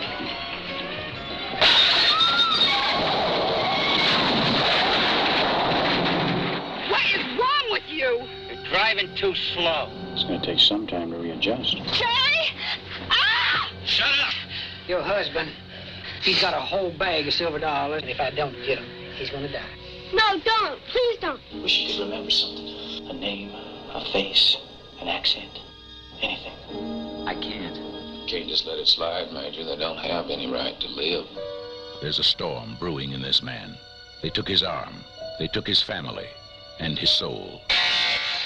His anger is building, and it's going to explode. Now, from Paul Schrader, the author of Taxi Driver, comes a new and shattering film about a man poised on the brink of violence. Rolling Thunder. Og nu kommer vi altså til en af de mere øh, besynderlige titler på, øh, hvad skal vi sige, Paul Schraders CV, fordi der står altså en film her, der hedder Old Boyfriends, Joachim. yeah. Nu kommer vi til film nummer to, jeg simpelthen ikke har noget at se her i min øh, research. Så Jeg tror også, det er fair nok. Ja, det kan være, jeg, jeg tænker, det er måske den mindst øh, betydningsfulde film, vi kommer til at snakke om. Men det kan være, du lige kan fortælle mig og lytterne lidt om, hvad Old Boyfriends her er. Jamen altså, den er skrevet sammen med hans bror igen, Leonard Schrader. Øhm, og det er jo noget, der er lidt sjovt ved Leonard Schrader, det er jo, at øh, jo, han, han er også selv filmskaber. Han har instrueret en, hvad der skulle være en suveræn dokumentar, The Killing of America. Har du, har du set den? Nej. Nej, den skulle være sindssygt god. Jeg kan se, du har den inde på din watchlist inde på Letterboxd. Jamen, jeg har Du har 6.000 millioner. film. Ja. Nå, men så har han, så har han faktisk... øh, Han har fået, prøv at tænke på, at, øh, at, at Leonard Schrader, han har fået en Oscar-nominering før sin bror. Det er fandme sejt. Er det ikke sindssygt for Kiss of the Spider-Woman øh, med William Hurt, mener jeg? Ja, den har vi da næsten lige snakket. Snakker vi ikke om den på tidspunkt? Jo, vi på næsten. podcasten. jeg føler tror, det var ude på podcasten, ja. men ja. Øh, og så har han så også skrevet Mishima og Yakuza sammen med, med, med, Schra- med Paul Schrader. Nå, de har skrevet den sammen, og dengang de skrev den, deres draft, den hed, som, øh, ja, som vi også snakker om, den hed jo Old Girlfriends. Den hed ikke Old Boyfriends. Øh, men det er så blevet lavet om her til den instruktør, der kom ind på, som er Joan Tewksbury. Jeg tror, jeg vil sige det sådan, fordi måden, det står stavet på, det ser meget britisk ud. Er det en, man kender? Øh... Øhm, ja, man kender hende faktisk lidt, fordi hun har, øh, hun har lavet en masse manusarbejde med Robert Altman. Øh, og det bærer også lidt præg af, at Keith Carradine spiller også en ret stor rolle i, i den her film. Øh, og han har lavet en masse arbejde sammen med Robert Altman og vundet en Oscar for Endnu en Nashville spotlight-kandidat, Robert Altman måske. Ja, ja, han har fandme også lavet mange film. Så. Men, øh, men nej, den handler sådan, altså nu prøver jeg at sige lidt, hvad den handler om, om og så må, jeg, så må I prøve at se derude, om I kan ane Paul Schrader i det her. Men at efter den her psykiaters øh, ægteskab går galt, så opsøger hun sine tidligere kærester, ikke nødvendigvis de bedste kærester, måske sådan de dårligere kærester, for ligesom at wrestle lidt med, med fortiden, øh, ikke nødvendigvis på den gode måde. Og ja, det er sådan cirka det, den handler om, at støve hun, altså hun går lidt fra den ene til den anden. Ja, og, Lyder det meget Paul Schrader? ja, og det sjove er, at det, det eneste, jeg har i mine noter omkring, nu har jeg jo altså ikke set den, men det var netop det der med, at den hed Old Girlfriends før. Så jeg forestiller mig, at i det originale manuskript, jamen så har det selvfølgelig været omvendte kønsfortegn. Præcis. Og det er selvfølgelig sjovt, at der kommer en øh, kvindelig instruktør på, og så lige Mm. mm. vende det om, fordi øh, havde det stået til Paul Schrader, jamen så havde det jo nok været mænden, der gik fra partner til partner og alt det her, ikke? Ja, og det er jo også det. Men altså, det, det jeg synes, man kan mærke Schrader i filmen, det er i sådan den narrative struktur meget. Det, det, det er en legesyg øh, struktur, og vi kommer også til at snakke om måden, han ligesom laver billeder, øh, portrætbilleder, især Mishima, hvordan den er bygget op eksempelvis. Han kan godt lide at bygge det op på lidt anderledes måder. Jo, selvfølgelig har vi den klassiske hævntogt, som han, har, han altså, begår sig med en gang imellem, men det her det er sådan en, okay, nu har vi tre gamle kærester, de skal, hun skal igennem, basically. Øhm, øh, hvad skal man sige? Altså, der er nogle sjove ting ved den. Der er Keith Carradine, som spiller en stor rolle, og så er det John Belushi, der også spiller en, øh, en større rolle, og de, de er super gode i den. Det er meget sådan en, en stille og rolig... Øh, hvad skal man sige? Det, jeg, ved, jeg synes ikke, vi er helt op på melodrama-niveau, vel, men, men det er sådan en, en klassisk øh, dramafilm på en eller anden måde, med nogle ret spændende karakterportrætter der i. Ja, men, men hvor meget straight er den reelt er i bund og grund, det ved jeg sgu ikke lige. Ja, og lad os lige huske, at vi er i sådan, øh, vi er i hvad, 1979 nu. Øh, vi kommer til en film lige om lidt, som egentlig ligger året før, ikke? Men, men i bund og grund, så har han faktisk ikke instrueret en film på det her tidspunkt, så det er altså hvad, 1, 2, 3, 4, 5, 6 manuskripter, Paul Schrader, han ligesom får udarbejdet, før han langt om længe kan sige, nu er jeg moden og voksen nok Ja. til at sætte mig i den her instruktørstol, så må han vel være en hvad, 34-35 år, Ja, da, han, da han endelig får lov til at instruere sin første spilfilm. Jeg tror, det her det er også en, det er en lille tommel, tommelfinger op, hvis man Ja. kan opstøve den. Jeg tror, den er på en amerikansk Blu-ray, men ellers er den nærmest stort set utilgængelig. Så jeg tror ikke, jeg bebrejder nogen, hvis, øh, hvis man finder, finder den på anden vis. Altså, jeg synes, det kunne være sjovt at holde den her film lidt i live. Prøv at Ja. se, altså nu er der en Paul Schrader og Leonard Schrader credit på den her film, så Ja. jeg håber, der er flere, der vil se den derude. Ja. Men, øh, men næppe pensum for at kunne forstå øh, Paul Schrader som filmmager her. Og fra øh, Old Boyfriends, så er vi altså nået til, ja, netop der, hvor Paul Schrader nu begynder instruktørkarrieren. Nu begynder det at blive rigtig sjovt og interessant for alle os andre. Joachim, nogle sådan konkluderende øh, ord på, hvad skal vi sige, de første, øh, de første par år af Paul Schraders karriere her. Jamen, det er jo slående, altså stadigvæk, hvor lidt kontrol han har i, øh, i, i det færdige produkt, men hvor meget man stadig kan ane Schrader i manuset. Altså, der er de her små spor, eksistentielle drifter, hårdkogte mænd, øh, der er ofte blodsudgydelse, og der er stadig lidt sex og lidt perversitet, og så, så jeg synes, altså, vi har en grobund for Schrader, og så glæder jeg mig virkelig til at se, hvor vi bevæger os hen efter det. Er der noget, du vil Jamen, jeg fremhæve? vil også bare sige sådan øh, fascination af referencerammerne for ham. Ikke? Altså, det her det er en mand, der kommer med hele baggrunden med alle de her europæiske store mester og alle de her film, han nu har set. Men der begynder jo også at snige sig noget Martin Scorsese ind i, hvad en Paul Schrader-film er. Der begynder at snige sig noget Brian De Palma. Nok ikke så meget Steven Spielberg. men, men altså, han, han, han, han bliver ligesom en del af den mølle her. Ikke? Og det er jo altså bare noget, der kommer til at følge ham resten af livet. Selvom han måske langt hen ad vejen selv er sådan en ensom drifter, når det kommer til stykket. Men uh, Paul Schrader, han har altså gang i noget her, og det er der folk, der begynder at lægge mærke til, fordi nu skal han ned og sidde i instruktørstolen.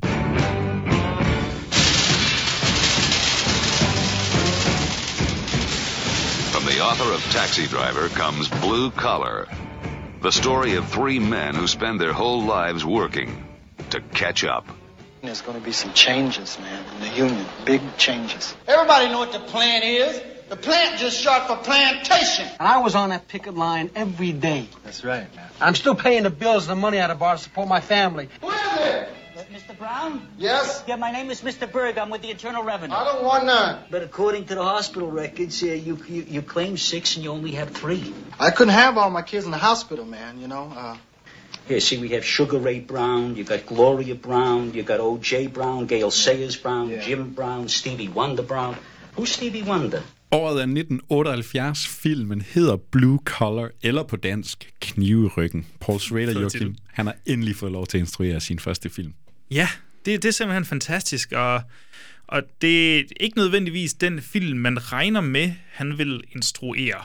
Øh, nu har vi jo snakket, vi snakket lidt hurtigt om de her manus og de her eksistentielle drifter, så nu er vi lidt på et andet punkt, øh, et andet element. Hvad, hvad, hvad handler, skal vi starte ud med det, hvad handler Blue Collar om? Jamen, øh, vi befinder sig, jeg mener, den er faktisk skudt på location i Detroit. Det er virkelig sådan en, øh, som, som titlen ligger op til, en arbejderfilm. Ikke? Vi følger de her øh, tre gutter, de arbejder begge to på sådan en øh, bilfabrik, en af de her, ja, nu nedlagte bilfabrikker i Detroit. De går og farver lidt nogle fil, øh, farverbiler og bygger Ja. biler. Vi følger øh, Harvey Keitel, Richard Pryor og, øh, og hvad hedder han? Jaffet Koto. Yes, øh, en øh, uheldig treenighed her. yes. De arbejder sammen. Der er nogle problemer på den her fabrik, især med deres øh, union, deres fagforening. Ikke? Ja. De arbejder altså lidt imod dem med at give dem nogle øh, retfærdige arbejdsvilkår, hvordan man bliver behandlet som mennesker og får nok i løn og alt det her. Og hvad begynder de tre? De begynder at snakke lidt sammen. Og hvordan Vi fortjener mere end det. Ja, vi fortjener mere vi har gjort os øh, fortjent til mere. Hvordan skaffer man egentlig flere penge? Kunne man måske røve fagforening? Kunne Yes. man måske øh, røve sit eget arbejdsplads? Og hvem vil nogensinde finde ud af det? Og kan vi så ikke leve et fedt liv med lidt sidespring fra konen og nogle stoffer og bare sådan en god da gammeldags hygge? Og så planlægger de jo det her heist, det her røveri, og så øhm, opdager de noget andet i den, øh, i den øh, hvad hedder det, sag, det safe, de ligesom skal bryde ind i. Så Det, ja, det udvikler sig nærmest til sådan en øh, politisk øh, Thrill, kompl- ja, ja, thriller, et komplot. Der er større konspirationer i gang. Øh, jeg tror, det var i øh, den her bog, Schrader on Schrader, der skriver han selv, jamen øh, til den skrev Blue Collar, der, øh, der brugte han Don Siegel-metoden. Mm. Øh, instruktøren er blandt andet den originale Body Snatchers. Man laver bare tre film i en, fordi tænk, hvis nu de ikke giver dig lov til at lave en til, altså du skal bare have det hele med, og det er langt lettere at sælge en film, der kan appellere til sådan tre forskellige film, end du har en meget Mm. fastlåst øh, vision. Så vi får sådan lidt en næsten arbejder komediedrama blandet med noget politisk thriller, Det- et den er- den er virkelig meget. Altså, der er virkelig gang i meget. Og du får det til at lyde rodet, men jeg vil sige, når man ser den, så føles det langt fra lige så rodet, fordi du har de her tre stjernepræstationer. Altså, det synes jeg virkelig tre stjernepræstationer, som bærer dig hele vejen igennem filmen, og du ved, hvornår du skal føle hvad lige præcis. Ja, lad os måske lige tage dem. Harvey Keitel, han har været med i et par Scorsese-film. Han er en af de... Han er sådan lige måske under De Niro, ikke? Men, øh, eller han er måske lidt længere nede. Men altså, Harvey Keitel, han er virkelig en go-to-guy på det her tidspunkt. Og så har vi altså Richard Pryor. Ikke nødvendigvis den største skuespiller, men måske det største sådan stand-up-komiker-geni ja. i hele verden på det her tidspunkt. Og så øh, Schrader- Yakato, ja. ja. bare sådan en virkelig solid dude, ikke? En med virkelig, i man kan få noget kvalitet af. Ja, lige præcis. Og han er med i, åh, hedder den Midnight Run? Er det ikke ham, der spiller med den? lige nøjagtigt. Han, øh, han er med i rigtig meget kvalitet på det her tidspunkt. Ja, tre, tre tyre i en uh, porcelænsbutik, som uh, Paul Schrader elsker at ynde, ynder at sige. Hvad, sig- hvad prøver jeg at sige? uh, han elsker at sige, at de er tre tyre, tre alfahanner i en porcelænsbutik, og, og hver gang de skulle optage en scene, jamen så smadrer de nærmest hele butikken, fordi Richard Pryors uh, skuespilstil, det var at uh, to-tre takes, så er han færdig. Så har han brugt al sin energi, og han har brugt alle de forsøg, han nu vil. Harvey Keitel, nå, men han kommer fra teatervejen. Han er en ægte skuespiller. Ja, så han arbejder op til det. Ja. Så det fungerede overhovedet ikke. Så det skulle være det der lykketræf med, at han lige kunne time det perfekt. Og, så det var, altså, det, var, det var en film, der er skudt på, ikke film, men på overlevelse. Ja, og vi er også ude i sådan et, øh, sådan et øh, usual suspect-scenarie her. Alle tror, de er ligesom stjernen i Ja, den her det er film. fantastisk. Alle tror, de er hovedrollen. og det var Straders egen skyld. Ja, lige præcis. Øh, han, han går og lægger lidt op til dem alle sammen. Jamen, det her det er din film. Jamen, det er dig, der har linjen her. Jamen, det er dig, der fylder her. Hvem er egentlig hovedkarakteren her? Øh, Richard Pryor øh, virkelig ude i mange stoffer, og det er at sige, Paul Schrader, han har altså også stoffer inde på livet her. Han er altså en del af de her movie brats. Der bliver sniffet noget coke her i, øh, i slut 70'erne. Richard Pryor, han er, øh, som Schrader selv beskriver det, et kæmpe røvhul på det her tidspunkt. Han vil have det lige, som han har. Jeg tror, der er sådan øh, halvløse rygter, historier om, der bliver både øh, løftet en pistol på et tidspunkt, der er folk, der bliver sigtet på, der er rigtig ubehagelig stemning under det her shoot, og øh, virkelig nogle stjernenykker på spil. Øh, hvem er hovedpersonen i den her? Jamen, det er jo nok Richard Pryor, eller Harvey Keitel, Ja. yeah. det ender ud i, ikke? Og, Det synes og, jeg og Koto, han siger også selv, jamen sådan, øh, husker I lige mig? Altså, det er også min film, han står lidt mere ude på sidelinjen, ikke? Der er rigtig mange sjove anekdoter om den her film. Ja, det er der virkelig. Det skal man virkelig prøve at undersøge. Men selve filmen er, jo, den er ret underholdende, især i første halvdel måske. Øh, virkelig sjov. Altså, virkelig jeg vil sige, sjov. Der er altså, så det sindssygt meget der. energi i den her Ja. film. Og det er faktisk overraskende, og, og når man så læser bagefter, jamen okay, de kunne ikke udstå hinanden, der var pisse dårlig stemning. Øh, Paul Schrader siger, jamen den her film, det var lige før jeg aldrig havde lyst til at instruere en Ja. film. Jeg fik et mentalt øh, breakdown. Og så dynamikken bare Ja. er enestående, og jeg elskede at være i det, selvom de jo ikke altså, de, de er jo ikke fuldstændig moralsk perfekte karakterer overhovedet, men de er simpelthen så fede. Altså, det er jo en, det er jo en vred mænds hangout-movie eller sådan noget.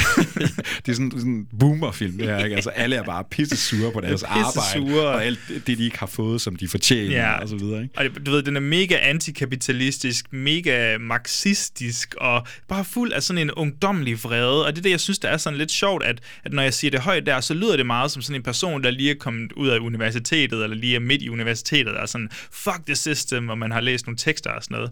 Men, men, men jeg føler ikke, at det bliver sådan et, øh, det bliver ikke et akademisk studie eller sådan noget. Mm. Det er virkelig fra en arbejderklasses perspektiv, det her. Og det, jeg tror, det er der, at det kommer ind, at, at, at Schraders sådan, forretningsfar stadig omgik sig med du ved, folk fra arbejderklassen og sådan noget. Altså, han- at han har det der personlige perspektiv derfra. Ellers så kunne det godt have blevet en meget anderledes film, fordi han er jo meget akademisk. Jamen, og den ligger sådan helt perfekt der i slutningen. Nu begynder vi at kunne se slutningen på den amerikanske nybølge, ikke? Jamen, den har alle de der tematikker. Den har en sådan virkelig bare sådan rå energi, ikke? Altså, den, den kører bare hele tiden, og den har alle de her forskellige sådan genrekoder og stemninger. Og så, og ja, der hvor den starter, jamen, du kan aldrig nogensinde se, at det er der, den skal komme Nej, nej, over, vel? nej, altså, nej. hvor den så engang ender. Og den føles bare, som du siger, ikke også, ærke-amerikansk på en eller anden måde. Altså, eller du ved, i nybølgen, altså kritik af det amerikanske samfund på en eller anden måde. Altså, det, det, det kunne, jo, det kunne godt være andre steder også, men det føles bare så amerikansk, og det er en bilfabrik af alle steder, ja. de arbejder på, og ja. det er og skudt på fabriksarbejde. location og sådan noget. Ikke? Og, og forestil dig at være Paul Schrader. Nu kan man sige, jamen han har været i Hollywood i et par år igennem manuskriptarbejdet, og han kender altså nogle af de største af de største. Ikke? Men forestil dig, at du står på øh, sættet, det er dig, der er instruktør, det er dig, alle kigger på nu, og du skal altså tøjle Harvey Keitel, Richard Pryor, øh, store Jafet Koto, ikke? Altså, det er fandme også nogle store boller, du skal have. Og jeg vil også sige, det, det, det, du lav lige en note ved at se Paul Schrader som sådan en, altså anti-systemet, ikke? Altså det her, det er sådan en mand, der kæmper for sin vision. Øh, der er en producer, der siger til ham, da han ligesom sælger film, jamen vi har de her to sorte arbejdere og en hvid arbejder, og så siger produceren, hvad? Du mener, du mener to hvide arbejdere, mm. Mm. en sorte, ikke? Nej, nej, nej, nej, ja, det er sådan, det, hvad, hvad, hvad, hvad snakker du om, ikke? Altså, Paul Schrader, han, han er Paul Schrader to the max. Han vil altid gerne have sin vision. Han har altså nogle øh, tro, han har noget, han tror på, han har noget, han kæmper for, og Præcis. det har han altid. Og rebelskheden, ja, som Ja, sagt, ja, spej, præcis. spejler sig i, i filmen selvfølgelig, den rebelskhed, der er undervejs. Og ja, han er meget udtalt omkring, at det skulle være præcis de toner af hudfarver, der er med i filmen. En hvid, en... Øh, jeg er ked af at sige det på den måde, jeg siger det, men en midt imellem, og så Jaffe Kodo, som er sådan rigtig mørk, altså, eller sådan meget mørk nærmere. Så, så det er sjovt, at han, og han er meget udtalt omkring Ja, ja, sådan nogle ting, og han siger det bare straight up.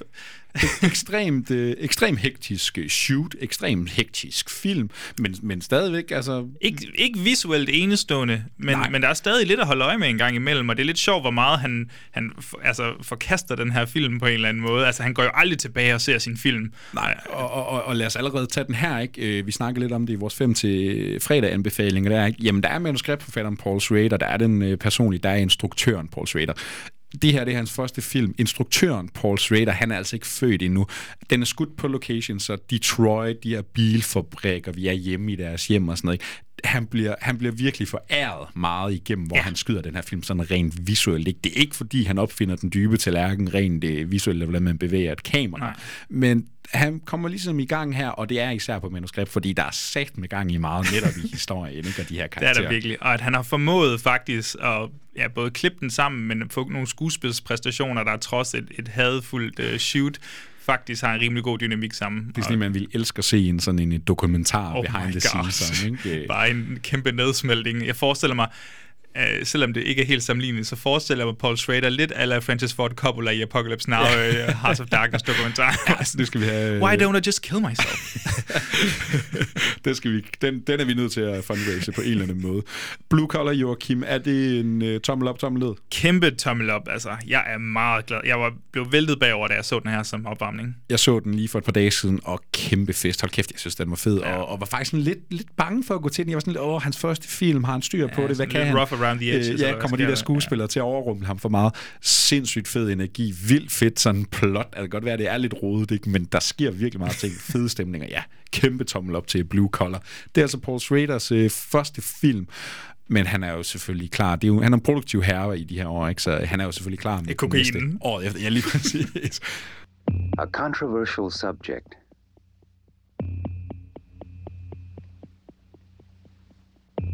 A brilliant actor.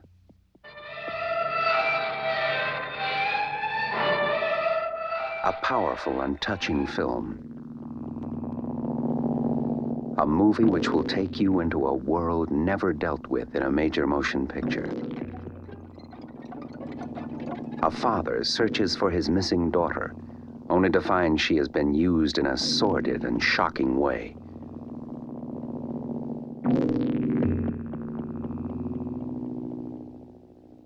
Nothing you have ever done, seen, or imagined can prepare you for the experience of hardcore. Turn it off! George C. Scott. Hardcore. Ah!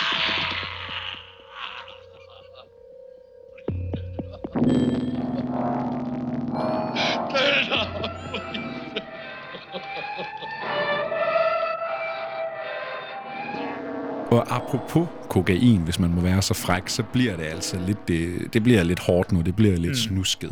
Fordi øh, vi er altså i øh, 1979, der laver øh, Paul Schrader sin anden film, hans sophomore-film. Ikke? Det er nu, han skal bevise, at han hører til i det her instruktør-game. Fordi øh, på dansk hårdkogt med den originale titel Hardcore. Ja. En, øh, en movie-podcast, Hall of Famer, der også dukker op her, fordi øh, George C. Scott, han er jo altså i hovedrollen. Yay! Yay! Ej, vi elsker ham i den her. Øh, George C. Scott, der også har sine egne misbrugsproblemer, for at sige det mildt. Øh, han er svimlende fuld hele vejen igennem den her, den her film. Ah, meget af den her film. Jeg tror, at øh, en af de fedeste historier, jeg har hørt, det var, at i hans kontrakt, så var der blevet skrevet en five-day buffer ind, som der betød, som, altså, som gik til alkoholrelateret øh, sådan nedlukningsdage fra hans side. Ja, så det, kunne det, vi sådan nok en last bender imellem øh, shootsene der. Jamen, jeg tror, det er det, vi vil kalde sådan rimelig slemme tømmermænd. er derfor, han ikke tropper op. Han lavede sin egen Lost Weekend. Øh, ja, og han har også sagt, at, øh, at han har... Altså, han siger til Paul Schrader sådan, jeg har jeg kan gøre det forskelligt. Jeg kan gøre det første gang på en måde, anden gang på en anden måde, tredje gang kan jeg måske lige presse op til en tredje måde, men fra tredje til 17. gang, det kommer til at være det samme take, ja. så du skal have mig de første tre gange. Ja, og Paul Schrader, han er jo ved at blive en instruktør på det her tidspunkt, så han, ah, kan vi gøre som Kubrick? Vi skal have den 50 gange. Jeg skal have den rå essens af, hvem du er, George C. Scott. Og George C., som er en veteran på det her tidspunkt, han er altså ved at være gammel nu. Ja. Han giver ikke en fuck. Han er så lige, han sviner Paul Schrader til. Han synes, han er talentløs. Han synes, han er fuldstændig inkompetent, øh, men har altså sagt ja til den her film Ja. alligevel. Ikke? Øh, ja, der er en anden historie. George C. Scott, han siger til Paul Schrader, lov mig, Ja. for guds skyld, du aldrig laver en film igen, fordi det dur du eddermame ikke til. Og det er jo så, når, når Paul Schrader så unægteligt bryder det løfte, så, øh, så, så møder han George C. Scott på et eller andet, til frokost på et eller andet tidspunkt. Schrader! ja, ja, ja, han ser faktisk uh, annoncering til den næste film, som så bliver American Gigolo. Han ser ligesom, at de har breaket, hvem der skal spille hovedrollen, og så tager han straks fat i Schrader og siger, du lovede mig, du lovede mig, du aldrig lave en film igen, hvad fanden? Men uh, ja, man lever jo sit eget liv, og Paul Schrader, han har selvfølgelig tænkt sig at fortsætte med at Det er sådan en her, man bare vil køre, køre på øh, alle de her behind-the-scenes stories, der er, men vi må hellere også gå lidt til filmen. Ja. Altså, han har jo sagt, at det her det er filmen om hans far. I næste afsnit kommer vi til at snakke om, hvad der er filmen om hans mor, og han har også intentioner, jeg tror aldrig, det lykkedes ham, men han, har, han vil også gerne lave film om sin bror, selvom det kan være lidt hårdt. Han bliver nødt til at pakke det ind på en anden måde, fordi han hader jo den her film, og han hader den film, der er om hans mor. Han synes, de er kæmpe, øh, altså kæmpe mislykkelser. Ja, det er simpelthen ikke god nok. Mislykninger. Mislykkelser. Hm. Fejlskud. Fejlskud, fuldstændig. øhm, men den handler altså om en konservativ forretningsmand fra Midwest America, og som er kalvinist, altså meget religiøs. En dag skudt i Paul Schraders hjemby, så vidt jeg Yes, husker. ligesom Schraders far, eller altså ikke ligesom Schraders far blev skudt i hans hjemby, men, men det hele ligesom Schraders far, basically, og selvfølgelig Schrader selv i en eller anden grad. Øh, og han går ligesom på jagt efter sin forsvundne datter, der befinder sig i LA's pornomiljø. Det er sikkert det, den handler om. En af de ting, han er meget træt af, øh, Paul Schrader ved den her film, det er, at at han er lidt vokset fra de der sådan ekstreme moralske altså standpunkter. Det, det, der er virkelig bare sådan to standpunkter i den her film på den ene måde. Det er sådan, vi har det ultrakonservative, og så har vi det ultra sådan frigørende USA med ja, free porn and whatever. Ja. Og han er sådan, ah, han vil gerne have gjort det lidt mere nuanceret på en eller anden måde. Ja. Kan du og, følge det? Ja, og nu er, vi, øh, nu er vi virkelig i slutningen af den amerikanske nybølge, så han stiller også sådan kontrasterne mellem den her sådan fritænkning, den her kreative energi, de her rå arketyper, det her rå filmsprog, ikke? og så netop med alt den her, ja, ja, ligesom hans, øh, hvad skal man sige, hans kollegaer, de kommer alle sammen fra en religiøs baggrund og nogle dogmer og nogle måder at leve livet på. Ikke? Nu stiller Schrader virkelig kontrasterne skarpt op. Ja, og en af de øh, film, øh, som vi går tilbage til, der er en masse film inspireret af Schrader, som vi har snakket om, det er så igen The Searchers. Og det er virkelig meget udtalt her, en uh, The Searchers quote-unquote rip-off, ikke? Øh, fordi han er jo på jagt efter sin øh, forsvundne datter, hvor i The Searchers film, det er godt nok ikke hans datter, jeg tror det er hans niece, John Wayne er på jagt efter, men, øh, men det er virkelig bare en, en hævnfilm. Men så skal den så, det fede er jo så, at den skal portrættere det her skrø- den amerikanske held, altså John Wayne, ikke, og ansigtet på den amerikanske held i western-genren, skal den vise det her skrøbelige ansigt, det her skrøbelige sindstilstand, der er, når han fuldstændig nedbryder undervejs på den her hævntogt. Ja.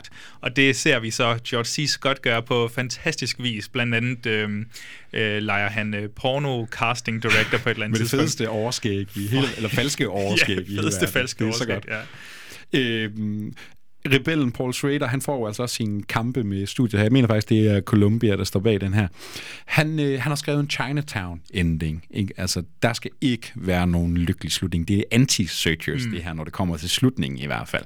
Hun skal ikke øh, finde sin her datter. Det skal være grumt og ægelt. Hollywood det komperer dig. Det forsluger. Det sluger din sjæl. Du kommer aldrig ud af den her underverden. Det går studiet selvfølgelig ikke med til, fordi øh, vi skal jo sende øh, Ja. øh, glad hjem. Så Paul Schrader, det er virkelig også en af de ting, der gør virkelig ondt på ham, når han kigger tilbage på den her film. Det er bare på ingen måde den film, han havde forestillet sig, det skulle være.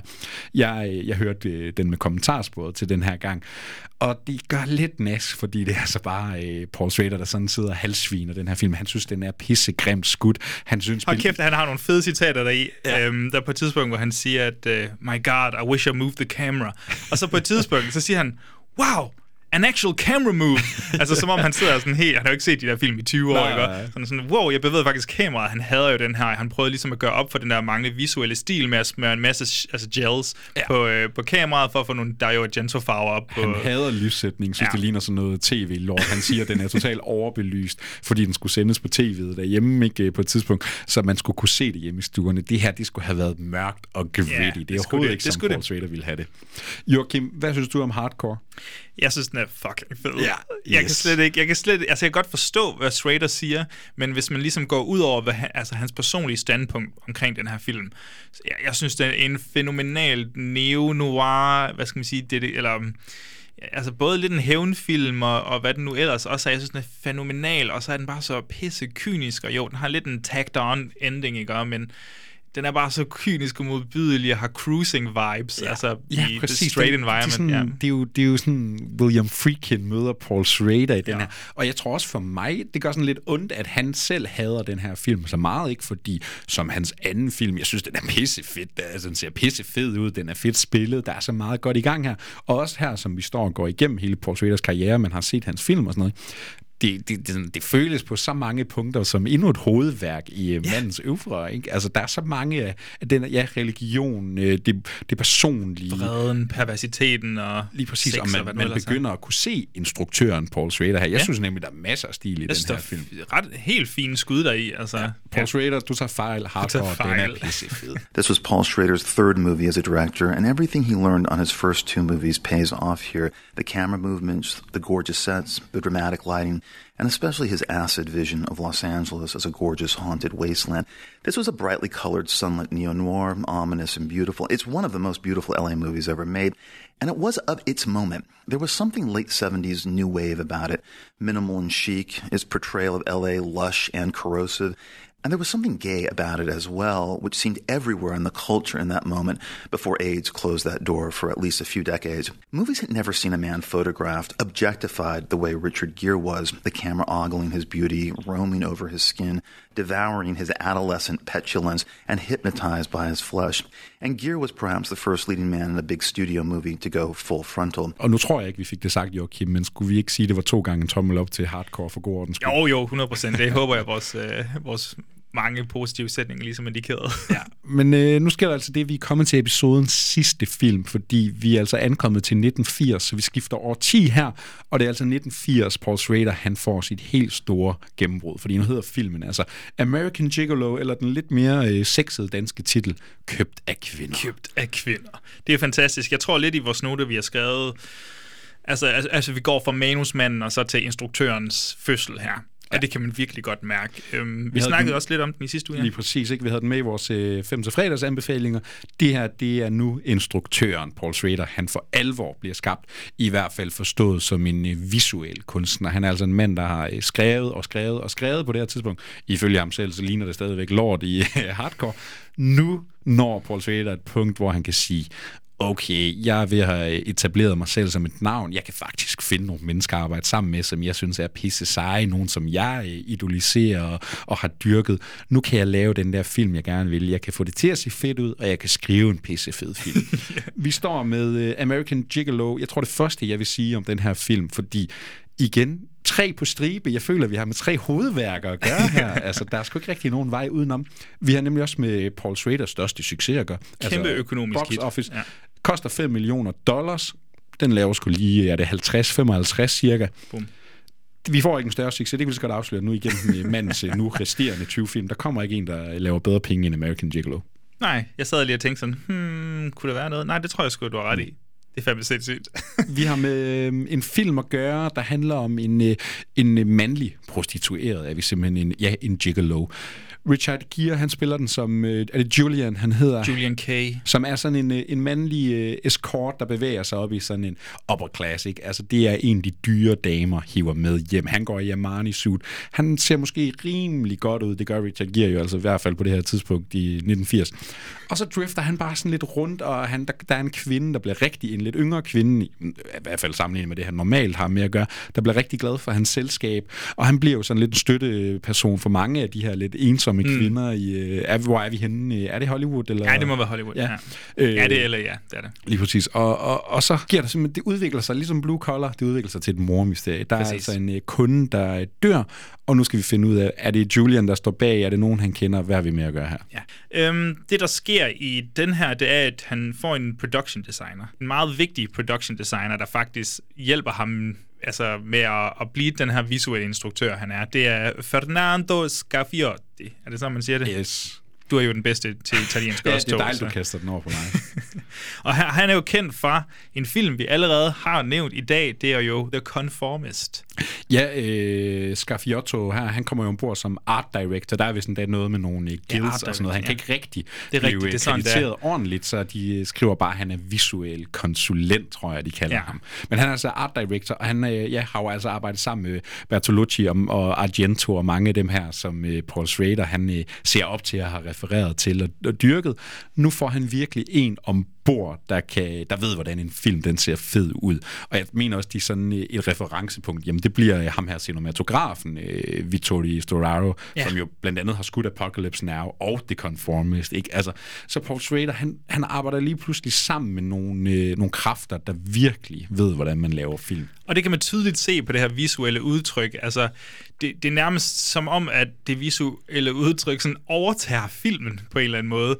Uden, altså, ikke på en negativ øh, måde, men det, det er sådan helt sindssygt, hvordan alt, alle skud bare er så stemningsfulde, og alt går op i et tøj, og alt skal se så lækkert ud, fordi vi har jo netop den her drifter, den her eksistentielle drifter, der ikke kan danne nogen som helst meningsfulde bånd med andre mennesker. Det eneste, han går op i, det er genstande, men til gengæld ja. så bliver de her genstande også bare filmet, som var det de mest guddommelige øh, beklædningsgenstande nogensinde. Det er, det er den mandlige Pretty Woman, altså, og det er badet i fedt neonlys, og der er 80'er synth over og sådan noget. Det er en ekstrem sådan stemningsfuld øh, film, jeg med at gøre. Og nu var det jo altså hans, øh, ja, det bliver simpelthen hans største sådan box office øh, succes.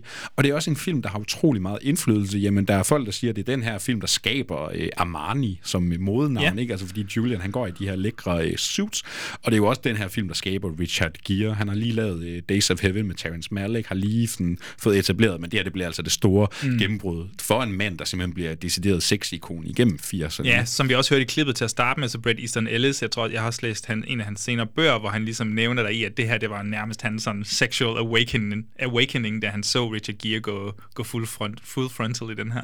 Ja, det er jo øh, det er Paramount, der står bag. Jeg tror, jeg, så vidt jeg kunne forstå, det er den første sådan mainstream studiefilm, der har øh, full frontal male nudity. Ja. Altså det er første gang, vi ser en pik på sådan en stor øh, mainstream lærred her. Øhm, da George C. Scott, hvis vi lige går tilbage til hardcore, ja. han ser jo altså et billede af en vis mand, da det ligesom bliver breaket, hvem der skal spille American Gigolo-hovedrollen, hvor han bliver pisse sur og siger, du lovede mig, Schrader, du ikke lavede Mm. flere film. Men det var altså ikke Richard Gere, der var Mhm. på det her billede. Nej, John Travolta, selveste yes. John, Travolta, John Travolta, han skulle simpelthen have spillet hovedrollen i American det Gigolo. ved jeg simpelthen ikke, hvordan det vil have gået. Det, det, det kan simpelthen Ej, lad os sige det sådan, John Travolta, hvad laver han på det her tidspunkt? Han har lavet Blowout sammen med DePaul med Saturday Night Fever. DePaul, eller øh, hvad, John Han er Travolta, stor. han var hot på det her ja. tidspunkt, og han så sgu også meget godt ud. Jeg tror egentlig godt, John Travolta, han kunne have bæret den her rolle. Men har, du læst op på, hvorfor det er, han trækker sig? Nej, det, det tror jeg ikke. Han er, øh, okay, det, det Richard Gere synes, der er pissefedt ved den her film, det handler jo altså om en mand med en øh, vældig fin penis, der nedlægger kvinder. Og øh, der er så den her subtekst af noget homoseksualitet, ikke? Altså Julian, han er en lidt sådan mystisk karakter. Mm. Den appellerer, og, og stod det til Paul Schrader, jamen så skulle filmen, øh, hvis det stod til ham, hvis den er blevet ligesom han ville have det, så havde den haft meget mere sådan gay subtekst. John Travolta, han bliver pisse bange for det her, fordi på det her tidspunkt, der begynder der altså at gå rygter øh, om, at John Travolta, jamen han er flindrende homoseksuel. Så øh, han trykker lige på stopklodsen og siger, jeg skal ikke nærme mig den her film, fordi øh, det vil Scientology-kirken ikke gå med til. Min karriere, den dør, hvis jeg medvirker i noget, der har med homoseksualitet at gøre på nogen måde. Så, øh, så øh, John Travolta, han trækker sig, og Paul Schrader, han får en rigtig stor hovedpine, fordi der står en producer, hvad, du har ikke nogen film nu, du har ikke noget lead, du har en weekend til at finde ud af, hvem der skal overtage her. Paul Schrader, han synes Richard Gere, han ser pisse godt ud. Så skal jeg ikke lige ringe til ham, og øh, så går der lige et par mi- timer og minutter, så Richard Gere, åh, det vil jeg sgu egentlig gerne lave. Fedt. Det er jo fantastisk, at det kan lykkes på den måde. Jeg tror, det, er jo, det handlede jo meget om, at, øh, at Schrader gerne vil lave en film ud fra det miljø, han ligesom begik sig i på det her tidspunkt, som var Hollywood, som var Los, øh, Los Angeles, og, og han begik sig jo med... Altså han var omgivet af, hvad han selv nævner i bogen, som 75% homoseksuel.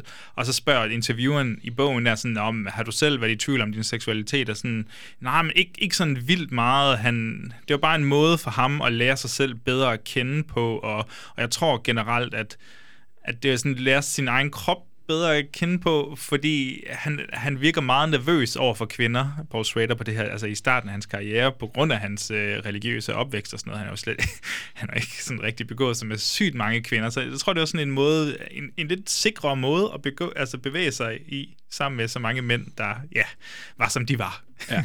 Og så kan vi jo tage den sådan som en Paul Schrader-film. Nu har vi snakket meget om det her, han virkelig begynder at skabe noget visuelt. Jeg tror noget, vi kommer til at snakke om flere gange. Man kan godt savne sådan lidt et, et mere visuelt udtryk for Paul Schrader nogle gange. Og så er der nogle film, hvor han bare makser ud. Og der kan man sige, American Gigolo, det er altså en af dem. Der er virkelig meget stil og stemning og atmosfære hent her. Men hvad med sådan, øh, hvad, hvad med sådan, nu har vi nævnt ord som vrede og den her Mm. drifter-type. Man kan sige, American Gigolo, det bliver en, øh, alle store filminstruktører, de skal jo have deres sådan uofficielle trilogi, sådan øh, tematisk, der beslægter dem. Og American Gigolo, det blev jo faktisk startskud på den, vi nu kalder sådan Lonely Men Trilogy. Vi kommer til Light Sleeper, The Walker senere blandt andet en film, der er tiltænkt som en efterfølger faktisk. Mm. Uh, American Gigolo, en lonely man. Finder du en ensom man i Julian her, Joachim? Ja, 100 procent. Altså, han er mega narcissistisk, mega selvoptaget, og ja, han går virkelig bare meget op i sit eget self-image, og samtidig så er der en masse, altså, han går også mega meget op i objekter, øh, eksterne objekter, han ligesom kan sidde, altså, og det er så hans tøj, og, og hvad det nu ellers er. Det er faktisk noget, der går igen i Schrader-film. Vi kommer til at snakke om autofocus på et tidspunkt, som også handler om en kæmpe narcissist, og der er mange film, der handler om narcissister, mm. The Comfort of Strangers, og Måske First Reform? jeg skulle til at sige First Reform, som også øh, hører under der især. Og, og alle de her narcissistiske typer bliver sådan lidt optaget af, af, af genstanden. Og det er, det er lidt sjovt at se. I autofocus er det jo ja, videooptagelse. Der er en eller anden form for sådan voyeurisme involveret også. Og jeg synes også, den her, det er sådan, det der, den der neo-noir følelse, Brian Ja. De Palma følelse af, at vi, vi og paranoia-følelsen, at vi overvåger folk og holder øje med folk, og så er det så lækre folk, og måske folk med hemmeligheder. Ja. Og, det er super interessant, hvis du nu sammenligner den med øhm, Taxi Driver, ikke? fordi Travis Bickle og Julian som karakter kunne ikke være længere fra hinanden. De er i hver deres lag. De er, den ene han, er, ja, han har det hele, den anden har ingenting. Ikke? Mm. Men de har på en eller anden måde nogle øh, sådan ret klare fællestræk. Ja, de kan ikke danne de der relationer. Nej, de mangler relationer. Det er drifter, det er folk, der sådan ser igennem mennesker. Det er folk, der øh, holder øh, ja, hemmeligheder og information tilbage. Ikke? Der er så mange ting, der går igennem her, og så synes jeg jo, Richard Gere, han spiller den bare skide godt. Jeg tror, det var godt, vi fik ham i stedet Det tror jeg virkelig også, ja. Han har den der sådan sexede appealhed. Han er sådan uskyldig, sød, drømmende. Men der er sådan noget, jeg synes, der er sådan noget råt over ham på en Ja. eller anden måde. Altså, det her, det, du, du, du, sådan, du køber den der illusion om, det her det er en mand, der har levet et liv. Han har virkelig nogle hemmeligheder, han Ja. tager med sig her. Og så, altså Pickpocket bliver vi nødt til lige at nævne igen her. Den, den dukker i hvert fald op her. Den dukker har også du lidt øh, op med tekst. conformist, conformist og pickpocket yes. i samme film. Ikke? Too much to handle. Og lad os basically. lige uh, lave en uh, notice. Og jeg snakker, øh, undskyld, jeg snakker bare lige tematisk øh, og, og karaktermæssigt. Ja. Visuelt, altså jo, måske i langsomligheden, men æstetisk, så kunne vi ikke være længere fra Pickpocket. Nej, det, det er helt sikkert. Men uh, lav lige den der uh, notering på notesblokken. Pickpocket ending. Jeg synes ikke, vi behøver at afsløre alt, hvad der sker her i American Gigolo. Men han er så glad for den her øh, sløjfe. Der er en sløjfe med noget moralsk, der ligesom bliver, øh, hvad skal vi sige, afklaret, og noget kærlighed, mm. der på en eller anden måde, øh, hvad skal man sige, redder den der lonely man, Ja. ja. ham her enspænderen. Men stadig sådan, du ved, bittersweet ending på en eller anden måde. Ja. Tommel op, tommel ned på American Gigolo. Jamen, øh, jeg så den for et fint stykke tid siden, og det, det er stadig en tommel op, men jeg kan mærke, efter vi har snakket om den, især at du har, har praised den så højt, som du har, så, så kan jeg mærke, at der er et gensyn på vej her. Jeg tror, det var alle de film, vi skulle se, så er det nok den, jeg sådan, i hvert fald en af dem, jeg glæder mig allermest til. Jeg virkelig ville se den her længe, og jeg havde virkelig en formidabel oplevelse. Jeg synes, den er, den er meget langsommere, end jeg troede. Mm. Den er meget mere sådan eftertænksom og stemningsfuld, end jeg nogensinde har turde øh, forestille mig. Og det er det, jeg synes, der er så fedt ved Schrader Rebellen. Ikke? Altså, tænk, at du også lige tør lave en studiefilm, og det bliver også en kæmpe succes, men altså, i forhold til, hvad jeg har sat op i mit hoved, at det her det ville være, så er det virkelig en sådan en spirituel oplevelse på mange måder. Altså, jeg kan virkelig godt lide at være i den her. Og det var det, der var min... Jeg er gået fra, at du vil sige, sige, at du giver den en tommel op. Var det det? Kæmpe tommel op. Jeg tror, mit problem var nemlig, at jeg gik ind til den som sådan en... Jeg hørte, det skulle være en, du ved, en sexet film. Jeg havde hørt, det skulle være en, en thriller, altså en, en lidt paranoia-thriller, wrong man-thriller. og, og, og det er det jo også, men det er jo, handler jo nok lige lidt mere om, at det, det er gemt i noget andet. Det er jo gemt i en Paul Schrader-film. Så den fortjener et gensyn. Og, og, og, nu kan man høre uh, Bret Easton Ellis nok snakke her i uh, Breakeren, som vi brugte. Ikke? Lad os lige slå et slag for uh, Bret Easton Ellis uh, har jo sin podcast, hvor han har et helt interview med Paul Schrader. Ja. Jeg tror, det er en Og det podcast. ligger gratis. Øh, Lige præcis. Ja. Jeg, jeg tænker, det er en episode, vi begge to har været ret glade for ja. i vores research. De har en uh, virkelig fed uh, samtale, og lad os også lige sige, Bret Easton Ellis kommer op til at spille en rolle senere i Paul Schraders ja. karriere. Så uh, Joachim, vi har simpelthen lige snakket om de tre første, i hvert fald instruktørfilm i Paul Schraders karriere. Det var altså uh, uh, Hardcore og uh, Blue Collar og American Gigolo. Tre tommel op, tre hovedværker, vil jeg sige. Altså, Ja. det her, dem skal man altså se for at forstå, hvem Paul Schrader er. Ja, og jeg tror også bare lige, at jeg vil understrege, at vi har kun givet tommel op indtil videre. Og, øh, og vi kommer til et tidspunkt, jeg ved ikke nødvendigvis, om det er næste afsnit, eller om vi først lige skal op i 90'erne og, snuse lidt til dem, hal- 90, eller hvad vi kalder dem.